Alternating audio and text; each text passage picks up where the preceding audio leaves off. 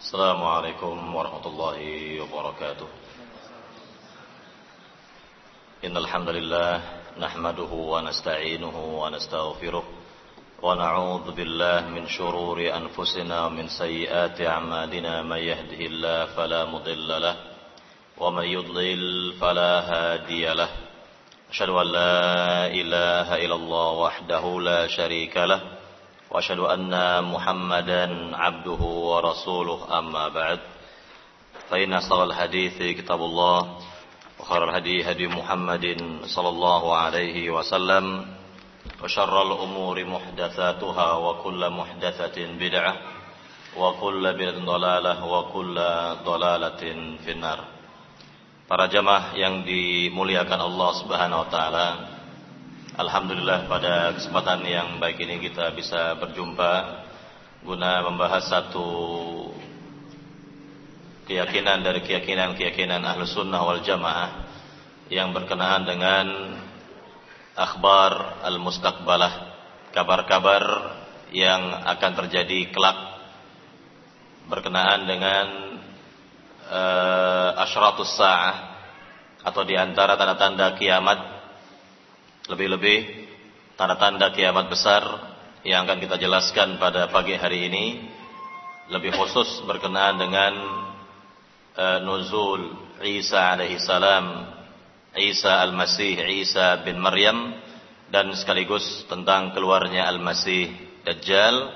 Namun pembahasan ini perlu yakni eh, keterangan-keterangan yang mengawalinya yakni kita akan terangkan terlebih dahulu tentang akhbarun Nabi sallallahu alaihi wasallam atau ikhbarun Nabi sallallahu anil ghuyub al-mustaqbalah pengkabaran Nabi Muhammad sallallahu alaihi wasallam tentang apa yang bakal terjadi kelak. Yakni Nabi yang mulia sallallahu alaihi wasallam dari 14 atau 15 abad yang silam sudah mengabarkan kepada kita berbagai hal sampai akan terjadinya hari kiamat. Sampai akan terjadinya hari kiamat. Maka ini dikabarkan Rasulullah sallallahu alaihi wasallam. Bahkan lebih dari itu kehidupan ya ini bagaimana kehidupan nanti di negeri akhirat ya bagaimana misalnya eh, keadaan penduduk surga atau keadaan penduduk neraka misalnya semua telah dikabarkan oleh Rasulullah sallallahu alaihi wasallam. Kemudian yang kedua yang akan kita jelaskan berkenaan dengan ilmu sa'ah ya pengetahuan tentang as-sa'ah kiamat. Kapan akan terjadi kiamat? Nah, ini kita akan jelaskan berdasarkan dalil ya baik dari Al-Qur'an maupun dari hadis Nabi yang mulia sallallahu alaihi wasallam. Kemudian yang ketiga, kita akan jelaskan tentang qurbu qiyamis saah. Sudah dekatnya hari kiamat. Qurbu qiyamis saah. Dekatnya hari kiamat. Dekatnya kejadian kiamat ini. Ini kita akan lihat dalil-dalilnya ya yang menandakan atau menunjukkan bahwa kiamat ini sudah dekat sebenarnya. Kemudian kita pun akan jelaskan tentang definisi as-sa'ah itu sendiri. Ini mestinya sebelum-sebelumnya diterangkan terlebih dahulu berkenaan dengan definisi as-sa'ah atau kiamat. Kemudian juga kita akan jelaskan asyrat as-sa'ah, tanda-tanda kiamat. Baru setelah itu kita memasuki pembahasan kita di pagi hari ini berkenaan dengan yakni Al-Masih Dajjal wal Masih Isa bin Maryam. Dan ada baiknya dua pembahasan besar ini, dua tanda kiamat besar ini berkenaan dengan Al-Masih Dajjal dan juga Al-Masih Isa bin Maryam kita terangkan ya yakni berkenaan dengan Mahdi. Al-Imam Mahdi karena tiga ini sangat berkaitan erat. Tiga tanda kiamat besar ini sangat berkaitan erat. Nah, kita akan terangkan ya insyaallah taala. Para jamaah yang dimuliakan Allah Subhanahu wa taala,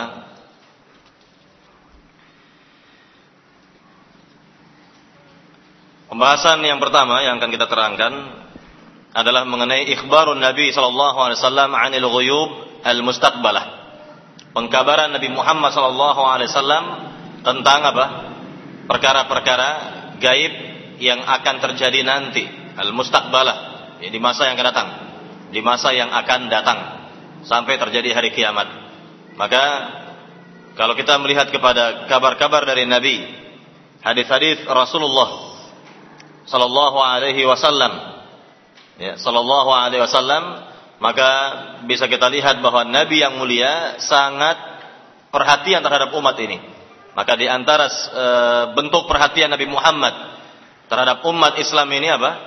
Nabi mengabarkan berbagai peristiwa yang bakal terjadi sampai terjadinya hari kiamat nanti. Ini tanda ya di antara tanda bahwa Nabi sangat perhatian terhadap umat Islam ini.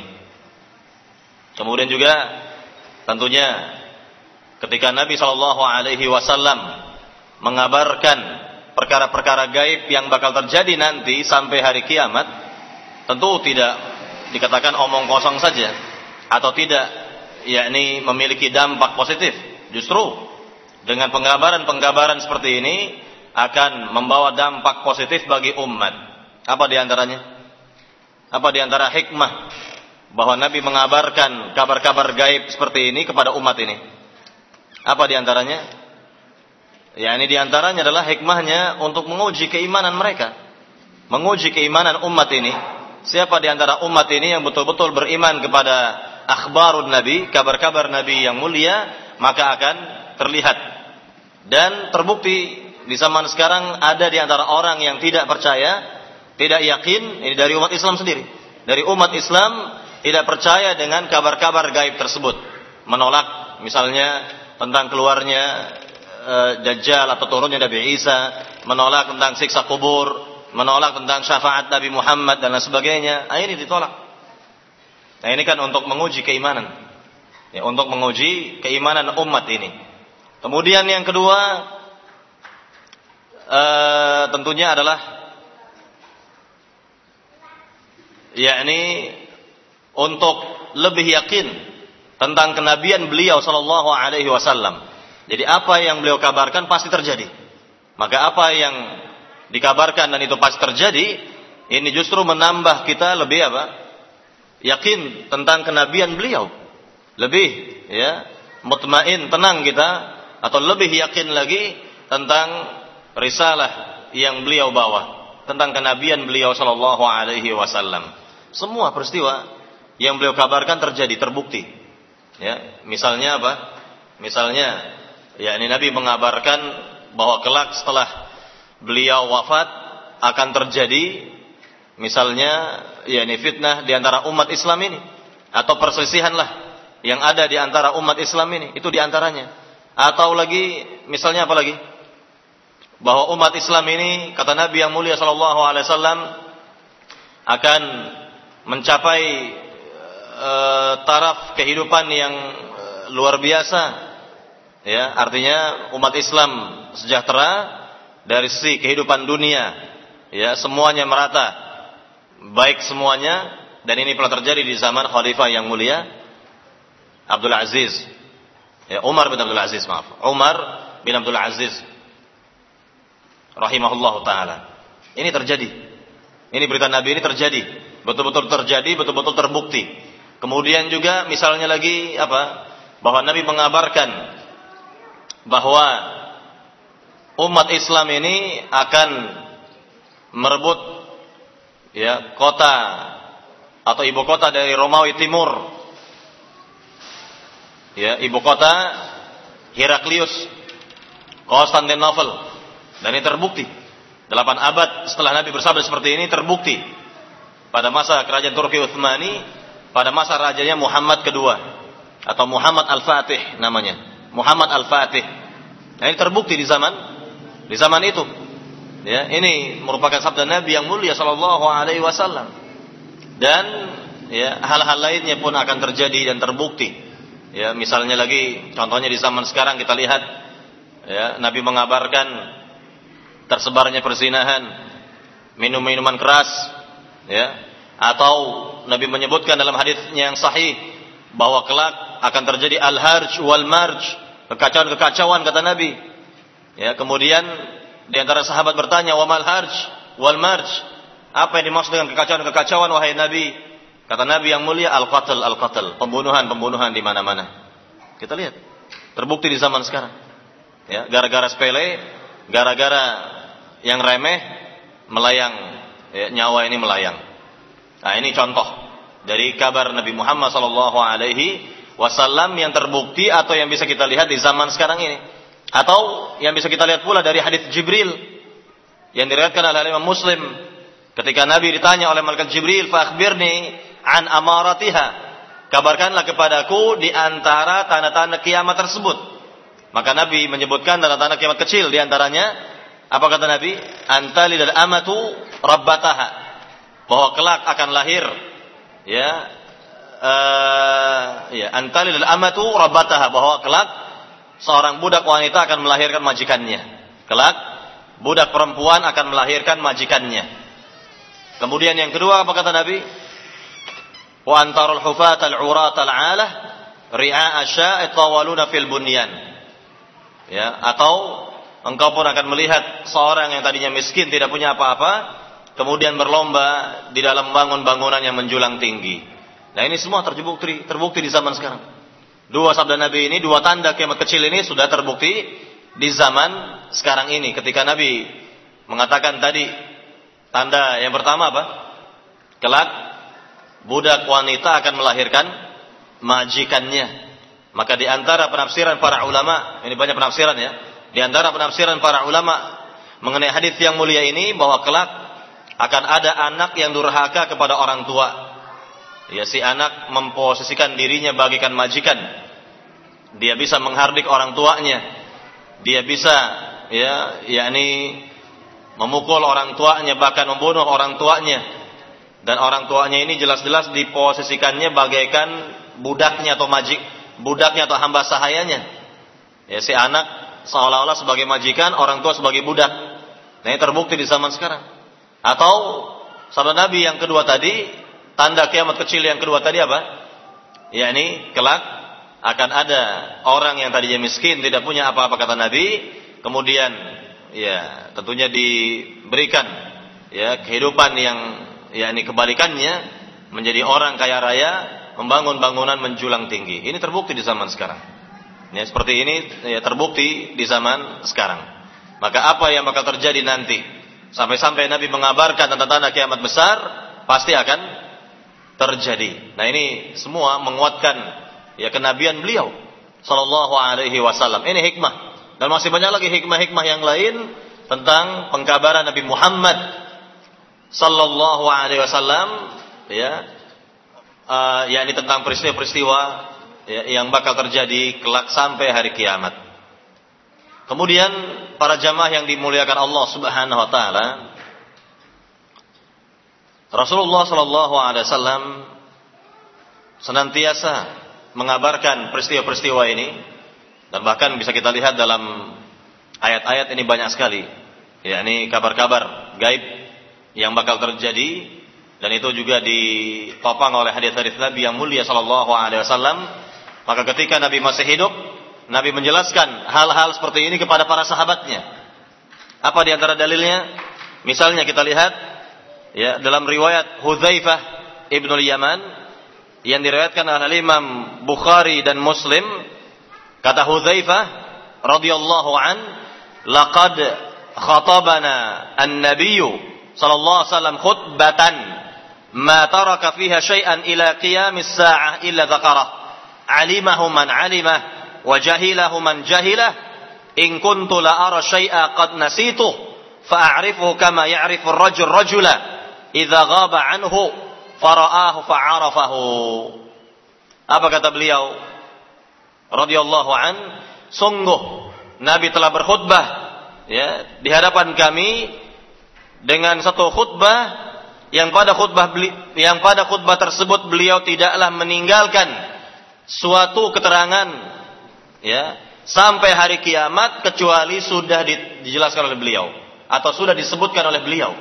Jadi tidaklah beliau menyebutkan suatu sampai terjadi akhir sampai terjadi nanti ya di negeri sampai hari kiamat maka melainkan sudah disebutkan oleh Rasulullah SAW maka akan diketahui bagi mereka yang mengetahuinya dan tidak diketahui bagi yang memang tidak mengetahuinya.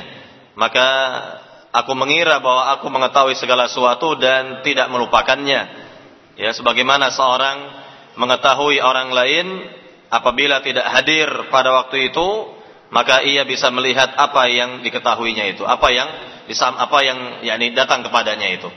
Jadi Hudzaifah bin Yaman adalah salah seorang sahabat Nabi yang sangat-sangat antusias ya, mendengar hal-hal seperti ini dari Nabi yang mulia sallallahu alaihi wasallam sehingga pembicaraan Nabi dari awal sampai akhir beliau tangkap itu dengan baik. Ya, beliau ya, rekam dengan baik, beliau perhatikan dengan baik ya sehingga dikatakan tadi alimahu man alima wa jahilahu man jahila. Akan diketahui bagi mereka yang mengetahuinya.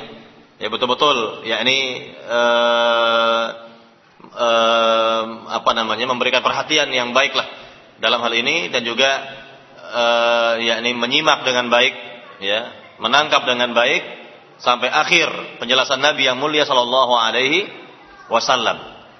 Nah inilah ya yang keterangan dari sahabat Nabi yang mulia Hudzaifah ibnul Yaman.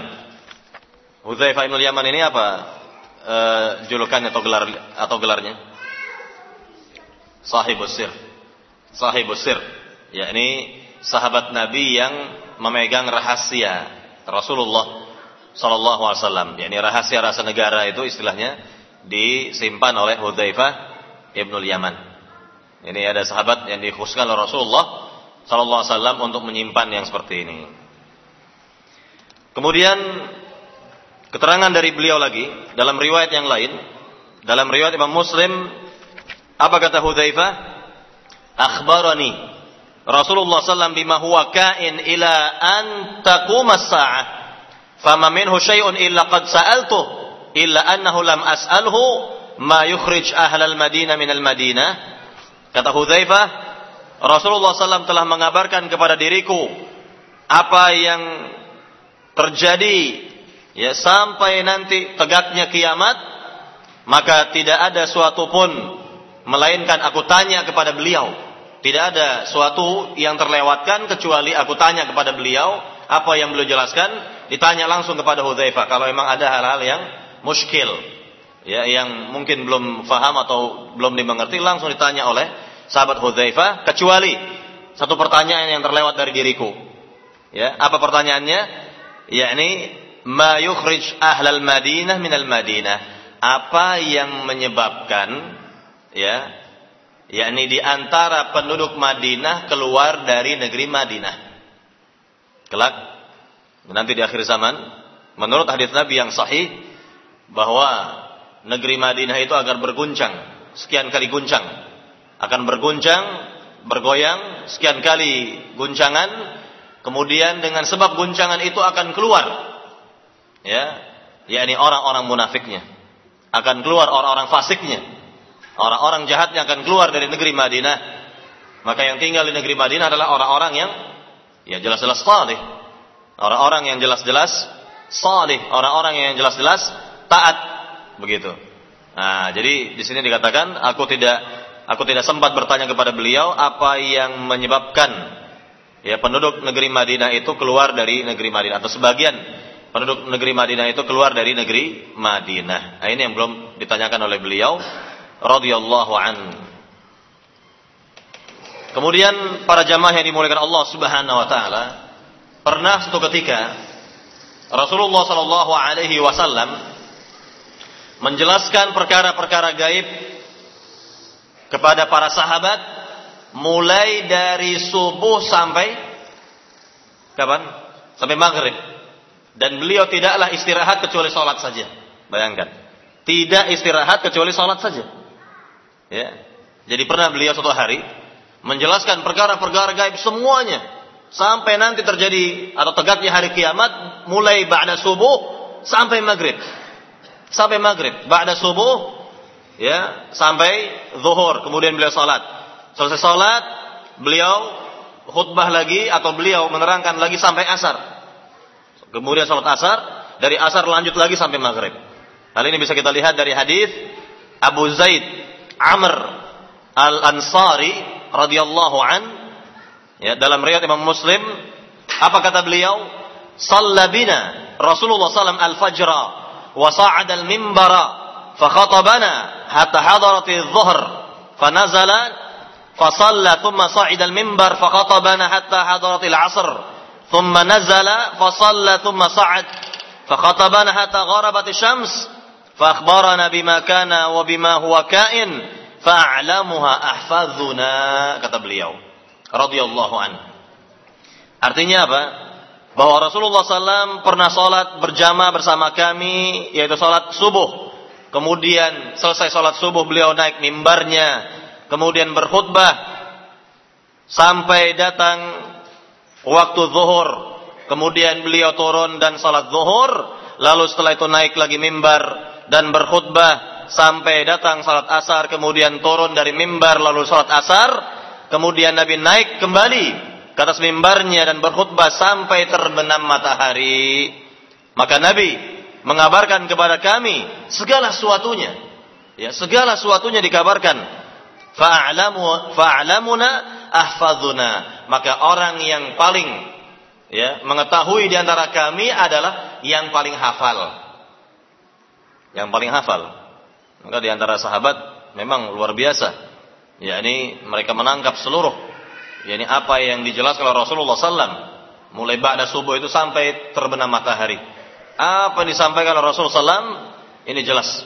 Ya sangat diketahui oleh para sahabat. Tentu ketika itu ya kalau kita berpikir yang hadir di majelis Rasul ketika itu luar biasa banyak sekali para sahabat. Jumlah mereka banyak sekali. Ya, banyak sekali. Ya, sehingga uh, yakni tidak luput dari yakni pendengaran mereka, tidak luput dari perhatian mereka apa yang disampaikan oleh Rasulullah sallallahu alaihi wasallam. Makanya dikatakan di sini fa'lamuna ahfadzuna. Orang yang lebih mengetahui di antara kami adalah orang yang paling hafal. Ya, orang yang paling hafal ya di antara kami. Nah, inilah yakni usaha Nabi Muhammad sallallahu alaihi wasallam untuk menerangkan agama kepada umat ini sampai demikian. Ini kalau namanya daurah sehari mungkin seperti ini kurang lebih. Ya. Tinggal kesanggupan para jamaahnya. Ngantuk tidak jamaahnya ini kalau seharian seperti ini. Ya kalau Rasulullah SAW jelas ya, beliau kuat menyampaikan.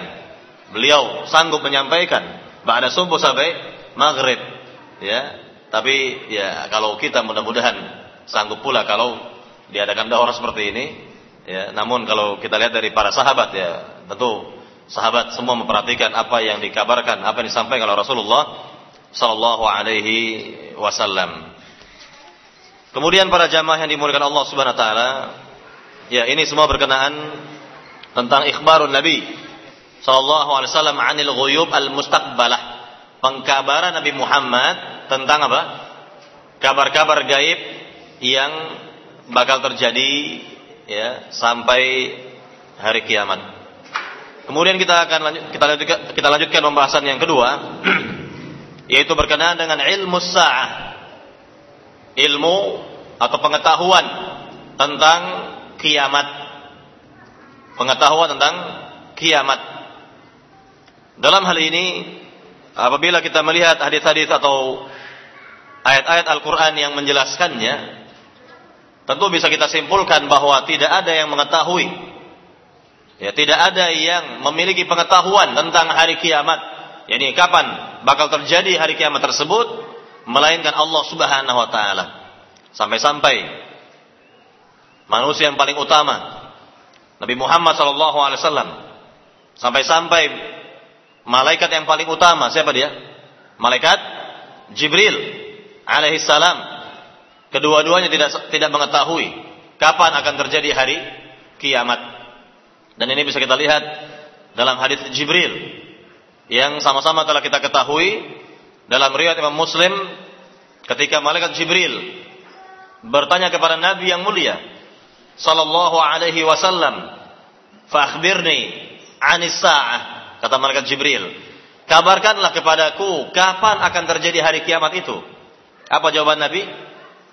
Mal mas'ulu anha bi'a'lama minas sa'il ya mal mas'ul orang yang ditanya pihak yang ditanya yaitu siapa dia Rasulullah SAW dan pihak yang bertanya sama-sama tidak tahu kata Nabi.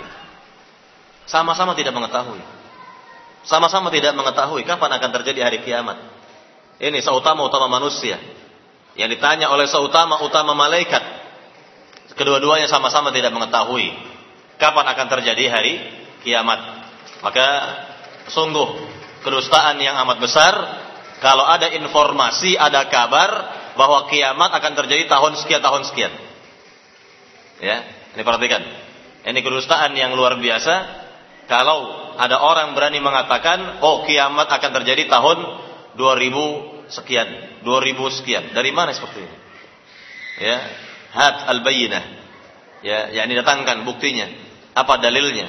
Apa ya di penjelasan bahwa hari kiamat itu akan terjadi tahun 2000 sekian, 2000 sekian. Tidak ada. Tidak ada ayat yang menjelaskan demikian. Tidak pula ada hadis yang menerangkannya.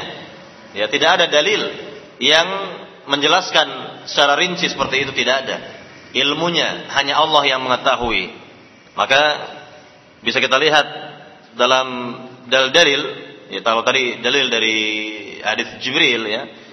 Bisa kita lihat misalnya dalam surat Al-Ahzab dalil dari ayat Al-Quran dalam surat Al-Ahzab ayat 63. Dalam surat Al-Ahzab ayat 63 di mana Allah berfirman, "Yas'alukan nasu 'anis sa'ah." Qul innama 'ilmuha 'indallah wa ma yudrika la'alla sa'ata takunu qariba. Manusia bertanya kepada engkau wahai Muhammad tentang hari kiamat. Katakanlah atau ucapkanlah kepada mereka sungguhnya ilmunya itu hanya ada pada Allah. Ya. Dan tidakkah engkau mengetahui bahwa kiamat itu sudah, dekat? Tidakkah engkau mengetahui bahwa kiamat itu sudah dekat? Jadi Allah hanya mengatakan secara umum bahwa memang kiamat itu sudah dekat. Artinya secara rinci, kapan akan terjadi hari kiamat, tanggal berapa, atau hari apa, tanggal berapa, bulan berapa, tahun berapa, tidak ada yang mengetahui. Ya, sekali lagi tidak ada yang mengetahui dari para rasul sekalipun. Bahkan dari para al-malaikah, dari para malaikat tidak ada yang mengetahui kapan akan terjadi hari kiamat.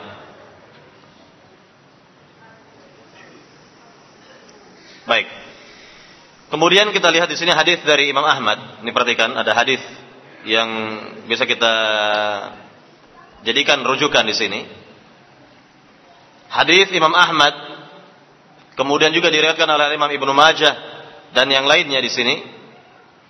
Diterangkan oleh sahabat Nabi yang mulia Abdullah bin Mas'ud radhiyallahu an. Nabi sallallahu alaihi wasallam bersabda di sini laqitu lailata usriya bi Ibrahim wa Musa. Wa qala qala wa Musa wa Isa. Qala fatadhakaru amra sa'ah faraddu amrahum ila Ibrahim فقال لا علم لي بها. فردوا الأمر إلى موسى. فقال لا علم لي بها. فردوا الأمر إلى عيسى. فقال أما وجبتها فلا يعلمها أحد إلا الله ذلك. وفيما عهد إلي ربي أن الدجال خارج. قال ومعي قضيبان. فإذا رآني ذاب كما يذوب الرصاص قال فيهلكه الله. Apa kata Nabi? Pada malam aku diperjalankan, ini malam Isra Mi'raj ya. Pada malam Isra Mi'raj maknanya aku berjumpa dengan Nabi Ibrahim, Nabi Musa dan Nabi Isa. Kemudian mereka semua berbicara tentang as-sa'ah. Mereka berbicara tentang apa? As-sa'ah, yakni kiamat. Lalu urusan atau masalah ini mereka kembalikan semuanya kepada Nabi Ibrahim. Faqal Seraya Nabi Ibrahim berkata, La ilma li biha. Aku tidak memiliki ilmu tentang hal ini. Aku tidak memiliki pengetahuan tentang kapan akan terjadi hari kiamat. Faruddul amra ila Musa. Kemudian ya permasalahan ini dikembalikan kepada Nabi Musa alaihissalam. Faqal. Seraya Nabi Musa berkata, La ilma li biha. Aku juga sama, kata beliau. Aku tidak memiliki pengetahuan tentang hal ini. Farudul amra ila Isa. Maka masalah ini dikembalikan kepada Nabi Isa alaihissalam. Apa kata Nabi Isa? ya, adapun masalah ini tidak ada yang mengetahuinya kecuali Allah Subhanahu wa taala. Adapun yang disampaikan kepada diriku dari Tuhanku adalah berkenaan dengan keluarnya Dajjal. Bahwa Dajjal nanti akan keluar kata Nabi Isa alaihissalam. Ya. Kemudian ia pun melanjutkan pembicaraannya kata Nabi Isa alaihissalam, apabila Dajjal itu melihat diriku, maka ya tubuh Dajjal akan lumer sebagaimana lumernya yakni garam yang larut dalam air. Ya, jadi ini keterangan dari siapa? Nabi Isa alaihissalam. Qal fayuhlikahu Allah. Maka dengan demikian binasalah Dajjal kata Nabi Isa alaihissalam. Nah, ini berkenaan dengan ya keterangan para al-anbiya, keterangan para nabi bahwa tidak ada seorang pun dari mereka yang mengetahui kapan akan terjadi as-saah, kiamat. Kemudian para jamaah yang dimuliakan Allah Subhanahu wa taala kita melanjut kepada pembahasan berikutnya berkenaan dengan kurbu qiyamis sa'ah. Sudah dekatnya kiamat. Ya, dekatnya hari kiamat. Berkenaan dengan dekatnya hari kiamat ini bisa kita jumpai keterangan dari Al-Qur'an. Sekian banyak Al-Qur'an, sekian banyak ayat-ayat Al-Qur'an menjelaskan kepada kita semua bahwa kiamat itu sudah dekat. Kiamat sudah dekat. Ya. Begitu juga dalam hadis-hadis Nabi yang mulia sallallahu alaihi wasallam menjelaskan bahwa kiamat sudah dekat. Nah, di antaranya misalnya dalam surat yang mulia uh, dalam surat Al-Qamar ayat 1 Allah Subhanahu wa taala berfirman iqtarabatis saa'ah wa anshaqqal qamar. Kiamat sudah dekat dan bulan telah terbelah atau sudah terbelah. Ini keterangan dari Rabbul Alamin bahwa kiamat itu sudah dekat. Tentunya begini ya, yakni dekatnya kiamat jelas menurut perhitungan Allah Subhanahu wa taala jelas dekat. Tapi kalau dalam kehidupan kita ya, di mana kita diberikan yakni umur yang pendek oleh Allah Subhanahu wa taala, ya, banyak di antara umat Islam ini dari zaman Nabi yang mulia sampai zaman sekarang ini memang belum menjumpai kiamat besar itu. Belum menjumpai apa? Kiamat besar. Ya, belum menjumpai kiamat besar karena memang e, belum keluar salah satu tanda dari tanda-tanda kiamat besar belum keluar, belum ada yang keluar. Ya, karena kalau kita lihat di dalam hadis-hadis yang mulia bahwa tanda-tanda kiamat besar itu ada berapa? Ada 10 kurang lebih, 9 atau 10 tanda-tanda kiamat besar, maka tidak ada satupun yang keluar atau belum ada yang keluar. Namun kalau sudah keluar, kalau satu sudah keluar, maka akan yakni beriringan yang lainnya. Keluar beriringan ya sampai tanda kiamat besar yang terakhir baru terjadi kiamat besar itu. Atau dalam surat Al-Ahzab yang tadi kita sudah kita sebutkan dalam surat Al-Ahzab ayat 63 keterangan dari Allah Subhanahu wa taala bahwa kiamat sudah dekat Wa ma yudrika la'alla sa'ata takunu qaribah. Wa ma yudrika ya la'alla sa'ata takunu qaribah. Tidakkah engkau mengetahui bahwa kiamat itu sudah dekat? Ya, jadi Allah katakan qarib, dekat. Kiamat itu sudah dekat. Atau dalam surat Al-Anbiya ayat 1. Dalam surat Al-Anbiya ayat 1 Allah berfirman, "Iqtaraba lin-nasi hisabuhum." wahum fi ghaflatin mu'ridun. Telah dekat hisab bagi manusia, namun mereka dalam keadaan lalai dan berpaling. Manusia banyak dalam keadaan manusia, yakni atau kebanyakan manusia dalam keadaan apa? Kata Allah, ghaflah, yakni lalai dan berpaling dari kebenaran. Berpaling dari dari agama misalnya. Nah ini keterangan dari Allah bahwa hisab mereka itu sudah dekat. Kalau dikatakan hisab mereka sudah dekat, berarti apa? Tentu ter, sebelum terjadinya yakni hisab terjadi kiamat bagi mereka terlebih dahulu. Kiamat besar ya bagi dunia ini baru setelah dibangkitkan kembali manusia untuk dihisab ya dihitung amal-amalnya oleh Allah Subhanahu wa taala. Atau dalam surat Al-Ma'arij, lihat dalil yang lain. Dalam surat Al-Ma'arij ayat 6 sampai 7 di mana Allah Subhanahu wa taala berfirman, "Innahum yarawnahu ba'ida wa narahu qariba."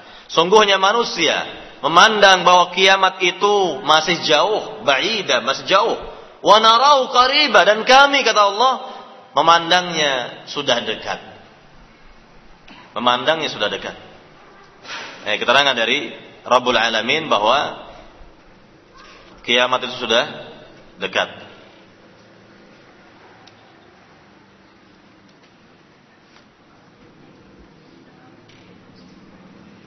Baik para jamaah yang dimuliakan Allah Subhanahu wa taala. Ini dalil-dalil dari ayat Al-Qur'an yang menjelaskan bahwa kiamat itu sudah dekat. Kemudian Pembahasan yang berikutnya lagi berkenaan dengan as-sa'ah yakni kiamat. Berkenaan dengan kiamat as-sa'ah terlebih dahulu kita lihat definisi. Apa makna dari as-sa'ah? Kalau dalam bahasa kitanya ya kiamat. Ya. As-sa'ah menurut bahasa atau etimologi dikatakan di sini ini saya ambil tentunya lupa saya menjelaskannya saya ambil dari kitab Asyaratus Sa'ah ya karya dari Dr. Yusuf Al-Wabil makna as-sa'ah dikatakan di sini adalah juz'un min ajza'il lail wan nahar bahagian dari waktu malam dan siang as-sa'ah as-sa'ah secara bahasa itu adalah yakni bahagian waktu dari waktu-waktu malam dan siang. Karena kalau kita lihat ya, dalam sehari semalam berapa berapa jam itu? 24 jam. 24 jam. Nah, as-sa'ah adalah bagian darinya. Bagian dari waktu-waktu itu. Kemudian makna as-sa'ah secara istilah atau secara terminologi Dikatakan di sini wal muradu bis sa'ati fil istilah syar'i al waqtu alladhi taqumu fihi al qiyamah ya wa summiyat bidzalika li sur'ati al hisab fiha au li'annaha tafja'u an-nas fi sa'atin. Ya. Fayamut fayamutul khalq kulluhum bi sayhatin wahidah. Makna as-sa'ah secara terminologi atau istilahan dikatakan di sini bahwa as-sa'ah adalah waktu terjadinya kiamat besar dan dinamakan dengan as-sa'ah karena cepatnya perhitungan pada waktu itu atau dikarenakan kejadian kiamat itu secara tiba-tiba. Tidak ada manusia yang mengira. Tidak ada manusia yang mengira. Dan terjadinya kiamat itu tiba-tiba terjadi dengan tiba-tiba. Ya, memang walaupun tadi dikatakan dengan didahului dengan tanda-tandanya. Dengan apa? Tanda-tandanya. Ya, tanda-tanda kiamat besar itu sudah jelas ada itu. Namun terjadinya itu kiamat besar secara tiba-tiba. Ya, secara tiba-tiba. Maka dikatakan di sini fayamutul khalq kulluhum. Maka semua makhluk hidup mati ya bisayha wahidah ya dengan satu kali yakni apa namanya istilahnya ya trompet atau teriakan begitu semuanya mati semua makhluk di dunia ini ya mati tidak ada yang hidup ya ini berkenaan dengan makna dari as-saah kemudian para jamaah yang dimuliakan Allah Subhanahu wa taala as-saah atau kiamat ya dalam dalam bahasa kitanya adalah kiamat as-saah kalau dibagi bisa menjadi tiga bagian. Asah itu sendiri, asah itu sendiri. Apabila kita bagi bisa ya kita bagi menjadi tiga bagian. Yang pertama disebut dengan as-sa'ah as-sughra, kiamat kecil. Ini yang pertama. As-sa'ah as-sughra atau kiamat kecil. Kiamat yang kedua dikatakan sebagai as-sa'ah al-wusta, kiamat sedang atau pertengahan. Dan yang ketiga adalah as-sa'ah al-kubra, kiamat besar. Kiamat besar. Apa yang dimaksud dengan kiamat kecil? Nah, yang dimaksud dengan kiamat kecil adalah wafatnya individu manusia. Wafatnya individu makhluk apabila seorang makhluk diwafatkan oleh Allah Subhanahu wa taala itu artinya apa? Datang kiamatnya, tegak kiamat bagi dirinya itu. Ya, tegak kiamat bagi dirinya. Nah, ini berkenaan dengan as-saah as-sughra, kiamat kecil. Yaitu yang dialamatkan kepada individu-individu makhluk. Individu-individu makhluk. Ini disebut dengan as-saah as-sughra. Adapun as-saah al-wusta, kiamat sedang atau pertengahan adalah apa ini? Wafatnya satu generasi. Wafatnya satu generasi disebut kiamat sedang. Ya, kiamat sedang. Bisa kita lihat di sini keterangan dari Aisyah. Ya, keterangan dari Aisyah yang diriwayatkan oleh Imam Bukhari qalat Aisyah berkata kana al-a'rab idza qadimu ala Rasul sallam sa'aluh 'an as-sa'ah mata as-sa'ah fanadhara ila ahdathi insanin minhum faqala iya'ish hadha lam yudrikhu al-haram qamat 'alaykum sa'atukum ay mautuhum ya Dikatakan oleh Aisyah bahwa pernah suatu ketika orang-orang Arab Badui datang menemui Nabi Shallallahu Alaihi Wasallam. Ini ada sekelompok orang-orang Badui, ya, datang menemui siapa? Nabi Shallallahu Alaihi Wasallam. Kemudian mereka bertanya kepada Nabi, mata sa'ah, kapan akan terjadi hari kiamat? Kapan akan terjadi hari kiamat? Maka ketika itu Nabi yang mulia Shallallahu Alaihi Wasallam ya melihat kepada uh, orang yang paling muda usianya di antara mereka. Ya, Nabi melihat kepada seorang yang paling muda usianya di antara mereka. Apa kata Nabi?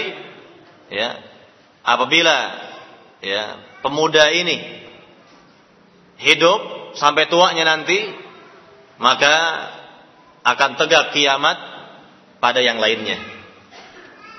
Maksudnya apa? Bahwa usia yang lainnya itu sudah tua-tua. Artinya ya seumur lah. Satu angkatan lah, satu angkatan. Kemudian di antara mereka itu ada yang paling ada yang paling muda. Ya ini pemuda, ada yang paling muda atau anak muda lah kita katakan. Maka kata Nabi yang mulia apabila anak muda ini ya berumur panjang sampai tuanya, maka yang lain akan meninggal. Yang lain akan tegak kiamatnya. Satu generasi, satu generasi yang akan akan meninggal. Nah ini makna dari uh, yakni as-sa'ah al-wusta, kiamat sedang. Kiamat pertengahan yaitu wafatnya satu generasi. Baik, kemudian kiamat yang ketiga ya adalah as-sa'ah al-kubra. Yang dimaksud dengan as-sa'ah al-kubra adalah ba'thun nas min quburihim lil hisabi wal jaza' dibangkitkannya manusia dari kubur-kubur mereka untuk dihisap dan dihitung amal-amal mereka. Ini dimaksud dengan as-sa'ah al-kubra yaitu bangkitnya atau dibangkitkannya manusia-manusia kelak oleh Allah Subhanahu wa taala untuk apa? Dihisap dan dihitung amal-amalnya. Dihisap dan dihitung amal-amalnya. Tapi kalau ini ada pertanyaan, kalau disebutkan as-sa'ah dalam Al-Quran secara mutlak, apa maknanya ini? Apakah as-sa'ah as-sugra, al-wusta atau al-kubra? Kalau disebutkan as-sa'ah secara mutlak dalam ayat Al-Quran, yang dimaksud apa? As-sa'ah yang mana ini? As-sa'ah yang ketiga. As-sa'atul kubra. Ya, as-sa'atul kubra, kiamat besar. Kiamat besar. Ini kalau disebutkan dalam Al-Quran secara mutlak. Misalnya tadi dalam surat Al-Ahzab ya atau dalam surat Al-Qamar tadi ya ketika Allah berfirman yas'alukan nas anis atau iqtarabatis sa'ah ini disebutkan as-sa'ah secara mutlak maka maknanya adalah as-sa'ah yang ketiga yaitu as-sa'atul kubra, kiamat besarnya itu.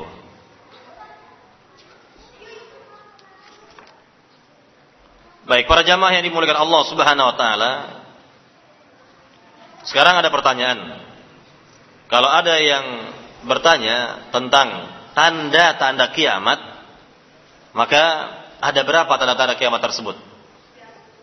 Tanda-tanda kiamat. Kalau tadi kiamatnya ada tiga, kiamat kecil, sedang dan besar. Nah sekarang tanda-tanda kiamat ada berapa? Ya secara garis besar tanda-tanda kiamat itu ada dua. Ya, asyratus sa'ah. Ya. As-sughra wal kubra. Tanda-tanda kiamat kecil dan tanda-tanda kiamat besar. Ya, tanda-tanda kiamat kecil dan tanda-tanda kiamat besar. Nah, sekarang kalau ada lagi yang bertanya berkenaan dengan tanda-tanda kiamat kecil, ada berapa? Tanda-tanda kiamat kecil ada berapa? Bukan jenis bukan ininya, bukan e, ragamnya bukan, tapi secara garis besar bahwa tanda-tanda kiamat kecil itu ada berapa? Atau bisa dibagi menjadi berapa bagian? Tanda-tanda kiamat kecil itu sendiri. Tanda-tanda kiamat kecil bisa dibagi menjadi tiga bagian. Tiga bagian. Yang pertama adalah tanda-tanda kiamat kecil yang sudah berlangsung dahulu. Di zamannya dahulu. Kemudian yang kedua, tanda-tanda kiamat kecil yang sedang berlangsung sekarang. Di zaman sekarang ini. Adapun bagian yang ketiga, apa tanda-tanda kiamat kecil yang belum terjadi dan kelak atau nanti akan terjadi pada masanya itu, pada waktunya nanti. Nah sekarang kalau ada lagi bertanya, ya tolong sebutkan contoh di antara tanda-tanda kiamat kecil yang sudah berlangsung, yang sudah terjadi di zaman dahulu. Contohnya apa? Ini banyak sekali. Contohnya apa? Hah? Diutusnya Nabi Muhammad. Kemudian wafatnya Rasul Shallallahu Alaihi Wasallam. Contohnya apa lagi? Contohnya apa lagi? Terjadinya fitnah, ya, di kalangan uh, uh, terjadinya fitnah, maksudnya munculnya firqah-firqah yang sesat seperti firqah khawarij dan yang lainnya. Atau tadi yang telah disebutkan bahwa umat Islam dapat merebut kota atau ibu kota dari Romawi Timur, Konstantinopel. Ini sudah terjadi. Ya, dan masih banyak lagi. Masih banyak lagi tanda-tanda kiamat kecil yang sudah terjadi di zaman dahulu. Yang sudah ter terjadi di zamannya itu. Ya. Kemudian kalau ada yang bertanya lagi, tolong sebutkan contoh-contoh dari tanda-tanda kiamat kecil yang sedang terjadi di zaman sekarang. Contohnya apa? Ya tadi seperti yang saya jelaskan atau yang kita sebutkan seperti dalam hadis Muslim, hadis Jibril, kelak kata Nabi akan ada budak wanita melahirkan majikannya. Atau orang yang tadinya miskin tidak punya apa-apa kemudian membangun bangunan yang menjulang tinggi kata Nabi. Atau tersebarnya perzinahan, perjudian, minum minuman keras, pembunuhan di mana-mana. Atau apalagi kata Nabi di antaranya Takarub al-aswaq, saling berdekatannya pasar. Coba. Dalam satu kota, ya saya tinggal di Bogor, Bogor kota kecil, tapi mallnya sudah sekian banyak. Pasar-pasar itu sudah sekian banyak. Ya, bahkan antar toko dengan toko itu saling berdekatan. Saling apa? Berdekatan. Nah inilah yang kata Nabi, taqarubu al-aswaq. Atau taqarubu zaman. Saling berdekatannya zaman. Di antara para ulama menjelaskan apa yang dimaksud dengan saling berdekatannya zaman itu, lihat alat transportasi yang canggih di zaman sekarang. Kita dari Jakarta ke Mekah saja berapa jam? 9-10 jam. Dekat sekali kan? Dekat sekali sudah. Ya, tidak seolah-olah tidak ada jarak lagi. Tidak ada yang membatasi lagi.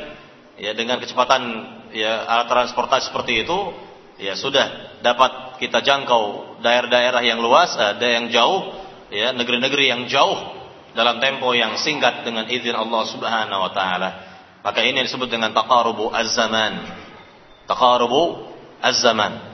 Dan masih banyak lagi ya yang lainnya.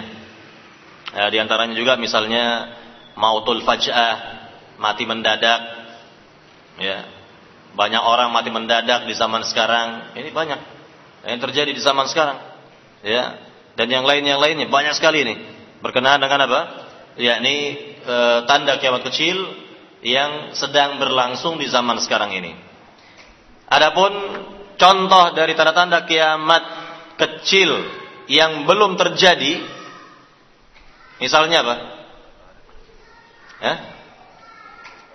Misalnya adalah kelak nanti di akhir zaman nanti kelak ya Allah Subhanahu wa taala akan mengirim angin yang sangat lembut lebih lembut dari sutra yang akan mewafatkan orang-orang beriman. Yang akan mewafatkan orang-orang beriman. Nah ini jelas ya. Nanti jelas belum terjadi. Nanti terjadi nanti di akhir zaman nanti. Ya terjadi nanti di akhir zaman. Jadi ketika angin tersebut ditiup ya oleh di, di, di, disebar oleh Allah Subhanahu wa taala maka seluruh orang-orang yang beriman walaupun imannya kecil akan diwafatkan oleh Allah Subhanahu wa taala dengan sebab angin yang lembut lebih lembut dari sutra ini sehingga yang tinggal di dunia siapa? Orang-orang kafir, orang-orang yang ingkar kepada Allah Subhanahu wa taala, nah merekalah yang akan merasakan kiamat. Mereka lah yang akan merasakan kiamat tersebut. Contohnya apa lagi? Contohnya apa lagi tanda kiamat kecil yang belum terjadi dan pasti akan terjadi kelak. Yang di antaranya adalah bahwa umat Islam kelak akan membunuh orang-orang Yahudi. Semua umat Islam kelak akan dapat membunuh orang-orang Yahudi sampai-sampai kalau si Yahudi ini bersembunyi di balik batu, maka batu akan berkata, "Ya Muslim warai Yahud uktul." Wahai Muslim, ya, di belakang saya ada ada orang Yahudi, bunuhlah dia kecuali pohon gharqat kata Nabi yang mulia sallallahu alaihi wasallam. Nah, ini berkenaan dengan tanda kiamat kecil yang bakal terjadi kelak ya nanti pada waktunya. Baik, para jamaah yang dimuliakan Allah Subhanahu wa taala, sekarang kita memasuki pembahasan kita di pagi hari ini berkenaan dengan tiga ya, bukan dua lagi, tiga tanda-tanda dari tanda-tanda kiamat besar yaitu pertama Imam Mahdi, kemudian yang kedua Al-Masih Dajjal dan yang ketiga Al-Masih Isa bin Maryam.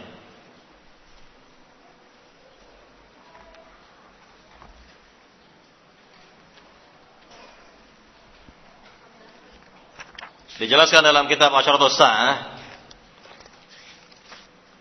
mengenai tanda-tanda kiamat besar ini sebelum kita lihat kepada penjelasan Imam Mahdi tentang tertib atau susunan tanda-tanda kiamat besar.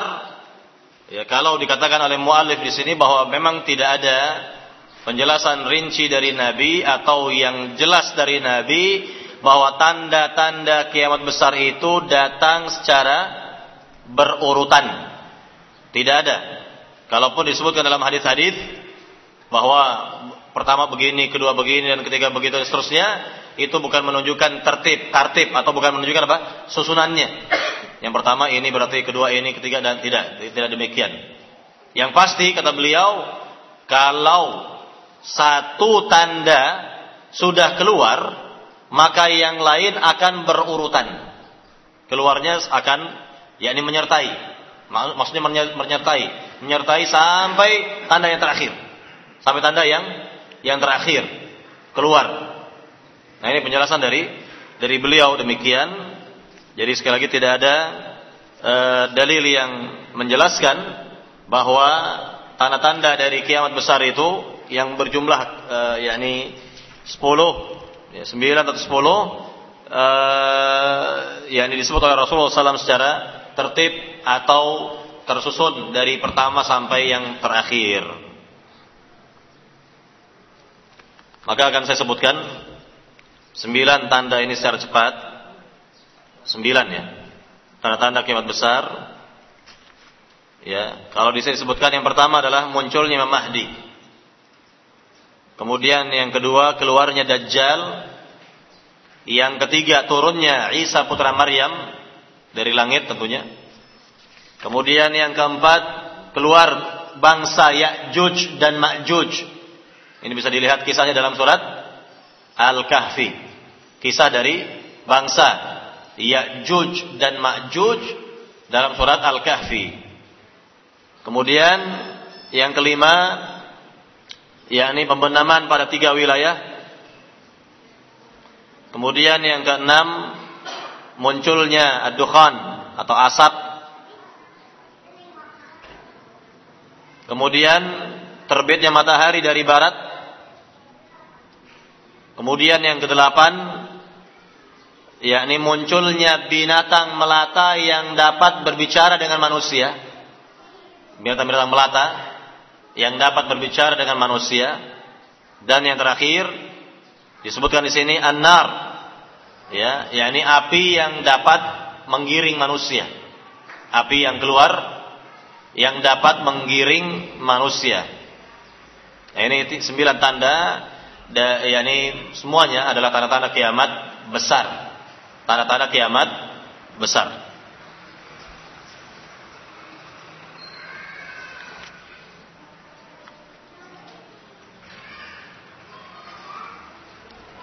Para jamaah yang dimulakan Allah Subhanahu wa taala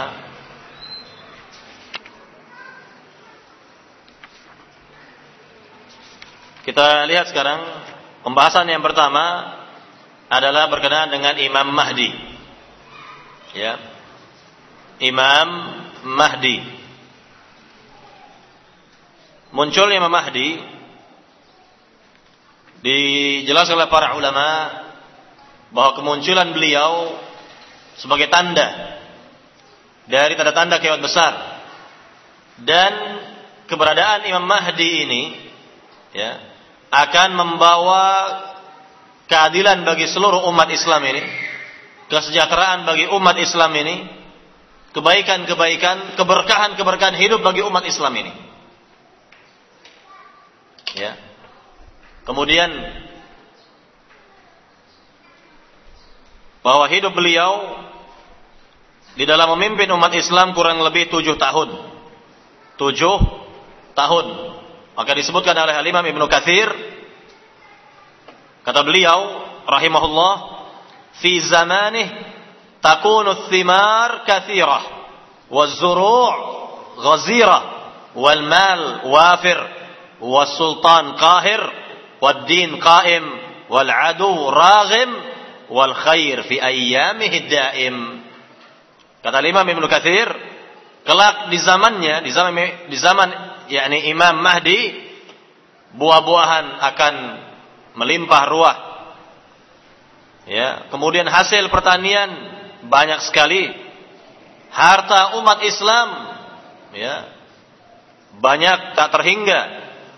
Kemudian kekuasaan akan tegak, agama akan dapat yakni muncul tegak begitu kemudian musuh-musuh Islam yakni hina mereka dan kebaikan-kebaikan pada hari-hari beliau senantiasa ya Allah curahkan Allah berikan yakni keberkahan-keberkahan hidup akan dinampakkan oleh Allah Subhanahu wa taala pada masa kepemimpinan siapa? Imam Mahdi dan Imam Mahdi ini akan memimpin seluruh umat Islam. Seluruh umat Islam di dunia ini seluruh umat Islam di dunia ini pemimpinnya satu nanti, Imam Mahdi. Imam Mahdi. Nah, sekarang perlu kita ketahui siapa Imam Mahdi ini. Ya, ada pertanyaan siapa Imam Mahdi ini? Ini banyak orang-orang mengklaim, misalnya dari Syiah, Syiah mengklaim mereka juga punya Imam Mahdi.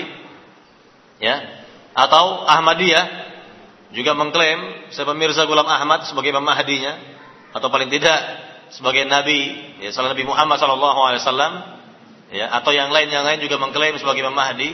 Nah, sekarang kita akan e, mengetahui siapa sebenarnya Imam Mahdi tersebut. Pertama, bahwa namanya persis seperti nama nabi kita. Bisa bernama Ahmad atau Muhammad. Ahmad atau Muhammad.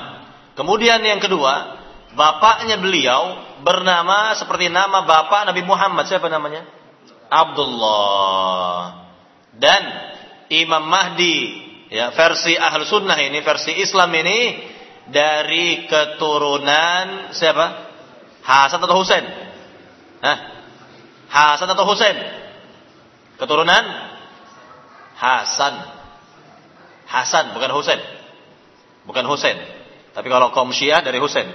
Artinya Syiah ini jelas ya ini sudah mengada-ada uh, ya ini sudah uh, membuat tipu daya bagi umat ini ya kaum Syiah meyakini bahwa Imam Mahdinya sedang ngumpet di gua Sirdap di Iran sana ngumpet di gua Sirdap ya, di Iran sana itu ya nah, ini Imam Mahdinya versi Syiah ya naudzubillah jadi e, menurut Islam atau menurut Ahlus Sunnah wal Jamaah bahwa Imam Mahdi ini jelas keturunan Nabi Muhammad SAW dari jalur Fatimah yaitu dari anaknya yang bernama Hasan bin Ali bin Abi Talib.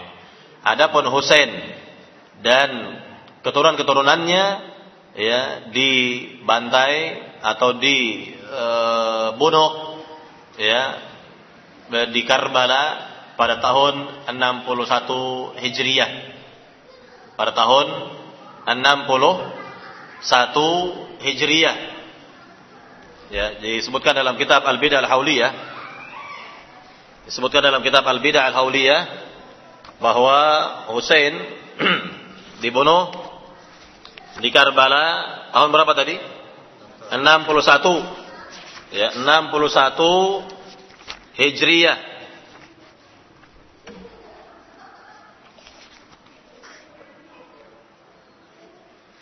Husain lahir setelah Hasan. Kalau Husain ini lahirnya setelah Hasan, Husain lahir pada bulan Sya'ban tahun keempat Hijriyah.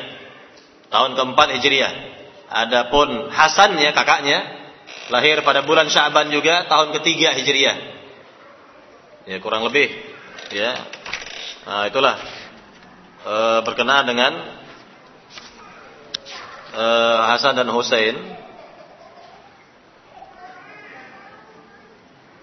Jadi Hussein sekali lagi wafat atau terbunuh beserta anggota keluarganya ini di Karbala pada tanggal 10 Muharram atau hari Ashura ya. Hari Ashura 10 Muharram tahun 61 Hijriah oleh pasukan Ubaidillah bin Ziyad di Karbala.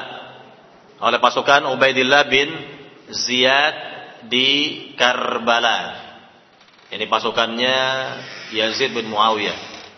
Ya, Ubaidillah bin Ziyad. Ubaidillah bin bin Ziyad pada, tang, pada tahun 61 Hijriyah. Jadi umur beliau berapa kurang lebih? Hah? 57. Ya lahir tahun 4 Hijriyah, e, terbunuh 61 Hijriyah, ya kurang lebih 57 ya. 57 umurnya 57 ini.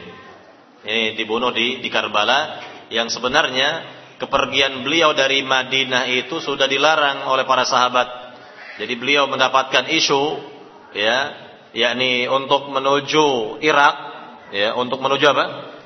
Untuk menuju negeri Irak uh, kemudian beliau pada saat menuju Kufah Lalu sampainya di Karbala dihadang oleh pasukan ini. Ya. Jadi intinya atau awalnya Hussein diiming-imingi oleh penduduk Irak untuk dibaiat menjadi khalifah. Diiming-imingi oleh penduduk Irak ya, dibaiat untuk menjadi khalifah. Ya, namun hal ini sudah dicegah oleh para sahabat yang lain. Ya, iya tentunya Allah sudah menakdirkan bagi Hussein jalan seperti itu kehidupannya seperti itu sehingga ia tetap pergi menuju arah Kufah baru sampai di Karbala sudah dihadang oleh pasukan Ubaidillah bin Ziyad dan dibunuh oleh mereka ya semua keluarga Husain ya istri dan anak-anaknya semua dibunuh oleh e, pasukan ini Ubaidillah bin Ziyad. Makanya lihat apa yang terjadi pada tanggal 10 Muharram atau hari Ashura apa yang dilakukan oleh orang-orang Syiah? Apa yang dilakukan oleh orang-orang Syiah? Yakni mereka meratap. Atau lebih-lebih di negerinya mereka melakukan penganiayaan terhadap diri mereka ya e, sampai demikian ya mereka lakukan. Dan ini jelas ya sudah menyimpang dari Islam.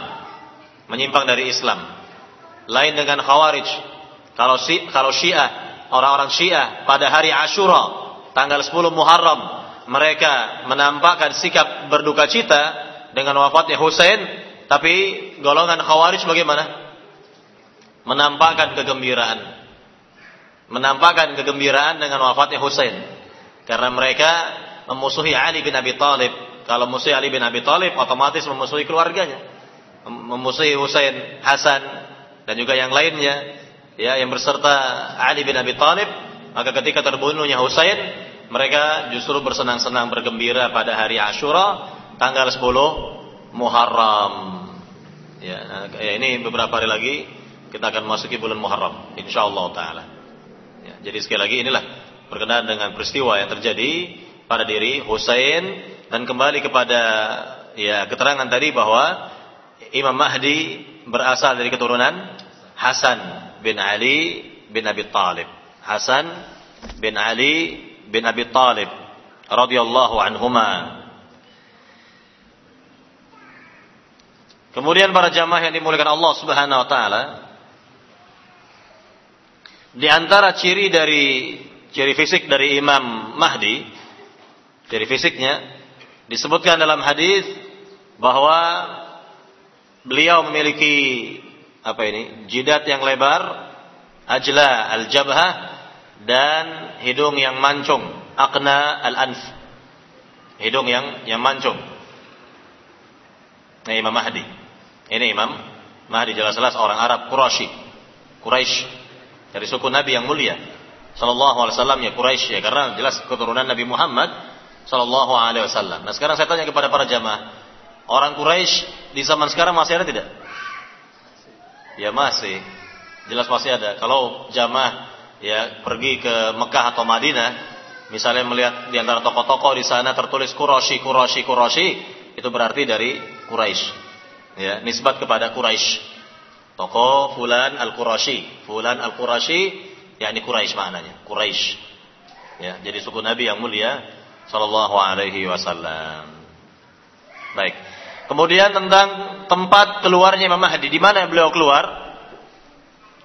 Disebutkan dalam hadis yang mulia seperti dalam riwayat Imam Ibnu Majah dan yang lainnya ini bahwa Imam Mahdi keluar dari arah masyriq arah masyriq.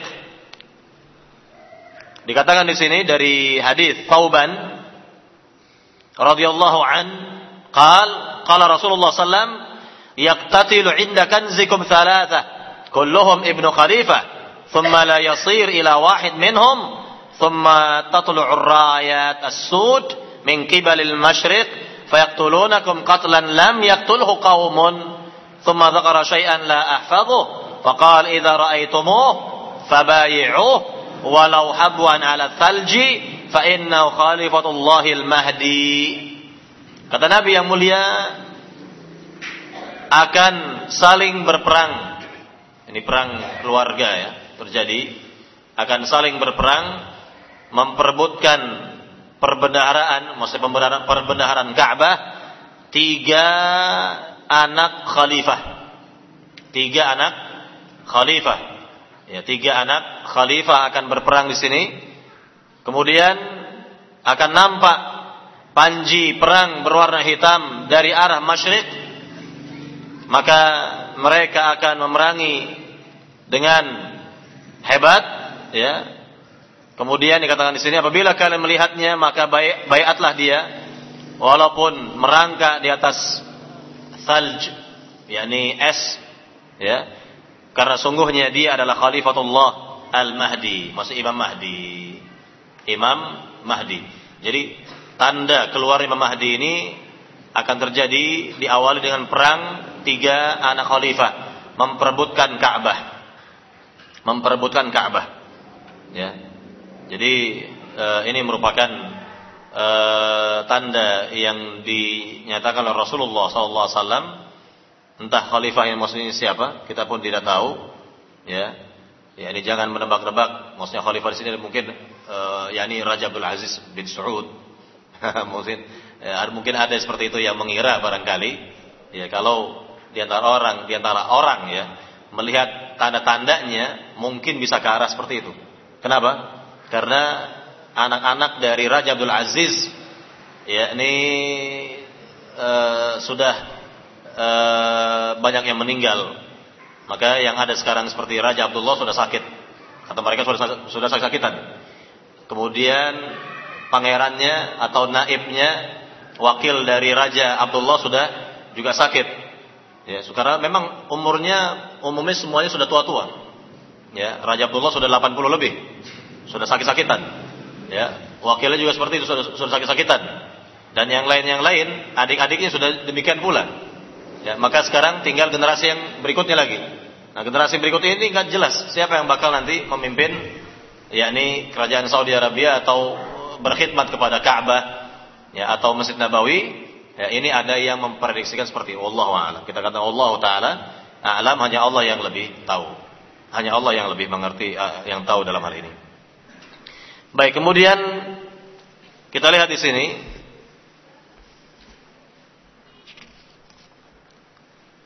berkenaan dengan hadis-hadis Nabi atau dalil-dalil dari hadis Nabi tentang munculnya Imam Mahdi. Munculnya Imam Mahdi. Di antaranya disebutkan ya, tidak semuanya ini. yakni hadis Abu Sa'id Al-Khudri di mana Nabi sallallahu alaihi wasallam bersabda, "Yakhruju fi akhir ummati al-Mahdi, yasqihi Allahu al-ghaith wa tukhrij al-ard nabataha." ويعطي المال صحاحا وتكثر الماشية وتعظم الأمة ya'ishu sab'an au thamanian ay hijaja. Kata Nabi yang mulia dalam riwayat Imam Al-Hakim dan disepakati oleh Imam Az-Zahabi dan dikatakan oleh Syalbani hadza sanadun sahih, sanadnya sahih dalam silsilah sahiha. Kata Nabi yang mulia akan keluar di akhir zaman dari umatku Al-Mahdi atau Imam Mahdi. Allah akan berikan kepadanya Al-Ghaith yakni hujan, maksudnya kebaikan dari langit seperti hujan. Kemudian Allah akan tumbuhkan dari bumi tanaman-tanamannya dan Allah berikan harta sihahan, yakni yang luar biasa banyaknya. Sihahan. Ya, sihahan itu gambaran tentang banyaknya harta. Misalnya begini, Ya, kalau ada orang nanti disebutkan juga dalam hadis yang lain ya. Kalau ada orang ingin harta ketika itu nanti di zaman Imam Mahdi ada orang dari antara umat Islam yang ingin harta, ingin harta, maka dia diarahkan ke Baitul Mal. Diarahkan ke mana? Baitul Mal. Ambil sepuasnya. Disuruh ambil sepuasnya. Begini, sihan ini diraup dengan sepuasnya, begitu. Bayangkan ini ya ini pertanda ya ya apa namanya perekonomian yang sudah sangat luar biasa makmurnya luar biasa sampai demikian. Sampai seperti itu. Ya. Jadi devisa bagi umat ini banyaknya luar biasa pemasukannya banyak luar biasa. Sehingga dikatakan Nabi yu'tal mal sihahan. Akan diberikan harta itu sihahan. Ya, dengan meraupnya dengan seperti itu. Puas begitu ya. Kemudian akan banyak binatang ternak. Dan akan banyak pula umat atau mulia umat ini. Kemudian dikatakan oleh Nabi bahwa Imam Mahdi hidup antara 7 sampai 8 tahun. Ya, yakni sab'an atau thamanian hijaja. Ya, 7 atau sampai 8 tahun hidup memimpin umat Islam. Memimpin umat Islam. Nah, sekarang kalau orang yang bertanya, sebenarnya Imam Mahdi ini siapa sebenarnya? Sebenarnya, yakni apakah dia seorang ulama atau orang biasa atau orang biasa saja. Nah, kalau kita lihat dalam hadis-hadis Nabi yang mulia sallallahu alaihi wasallam, sebenarnya Imam Mahdi ini adalah orang biasa. Bukan bukan seorang ulama. Bukanlah seorang ulama. Jadi orang biasa yang Allah perbaiki hidupnya itu dalam sekejap, dalam waktu singkat. Dalam waktu singkat Allah perbaiki hidupnya. Jadi dia orang biasa ya. Orang biasa dan juga sebelumnya juga nggak pernah ngaku-ngaku saya Imam Mahdi Imam Mahdi. Nggak ada seperti itu. Ya, nggak pernah mengaku-ngaku saya ini Imam Mahdi, nggak ada. Ya. Allah Subhanahu wa taala perbaiki kehidupannya dalam waktu yang singkat, kemudian Allah Subhanahu wa taala berikan ya kebaikan-kebaikan kepadanya, keutamaan-keutamaan kepadanya, memimpin umat Islam. Nah, beliaulah yang dikatakan sebagai Imam Mahdi. Ya.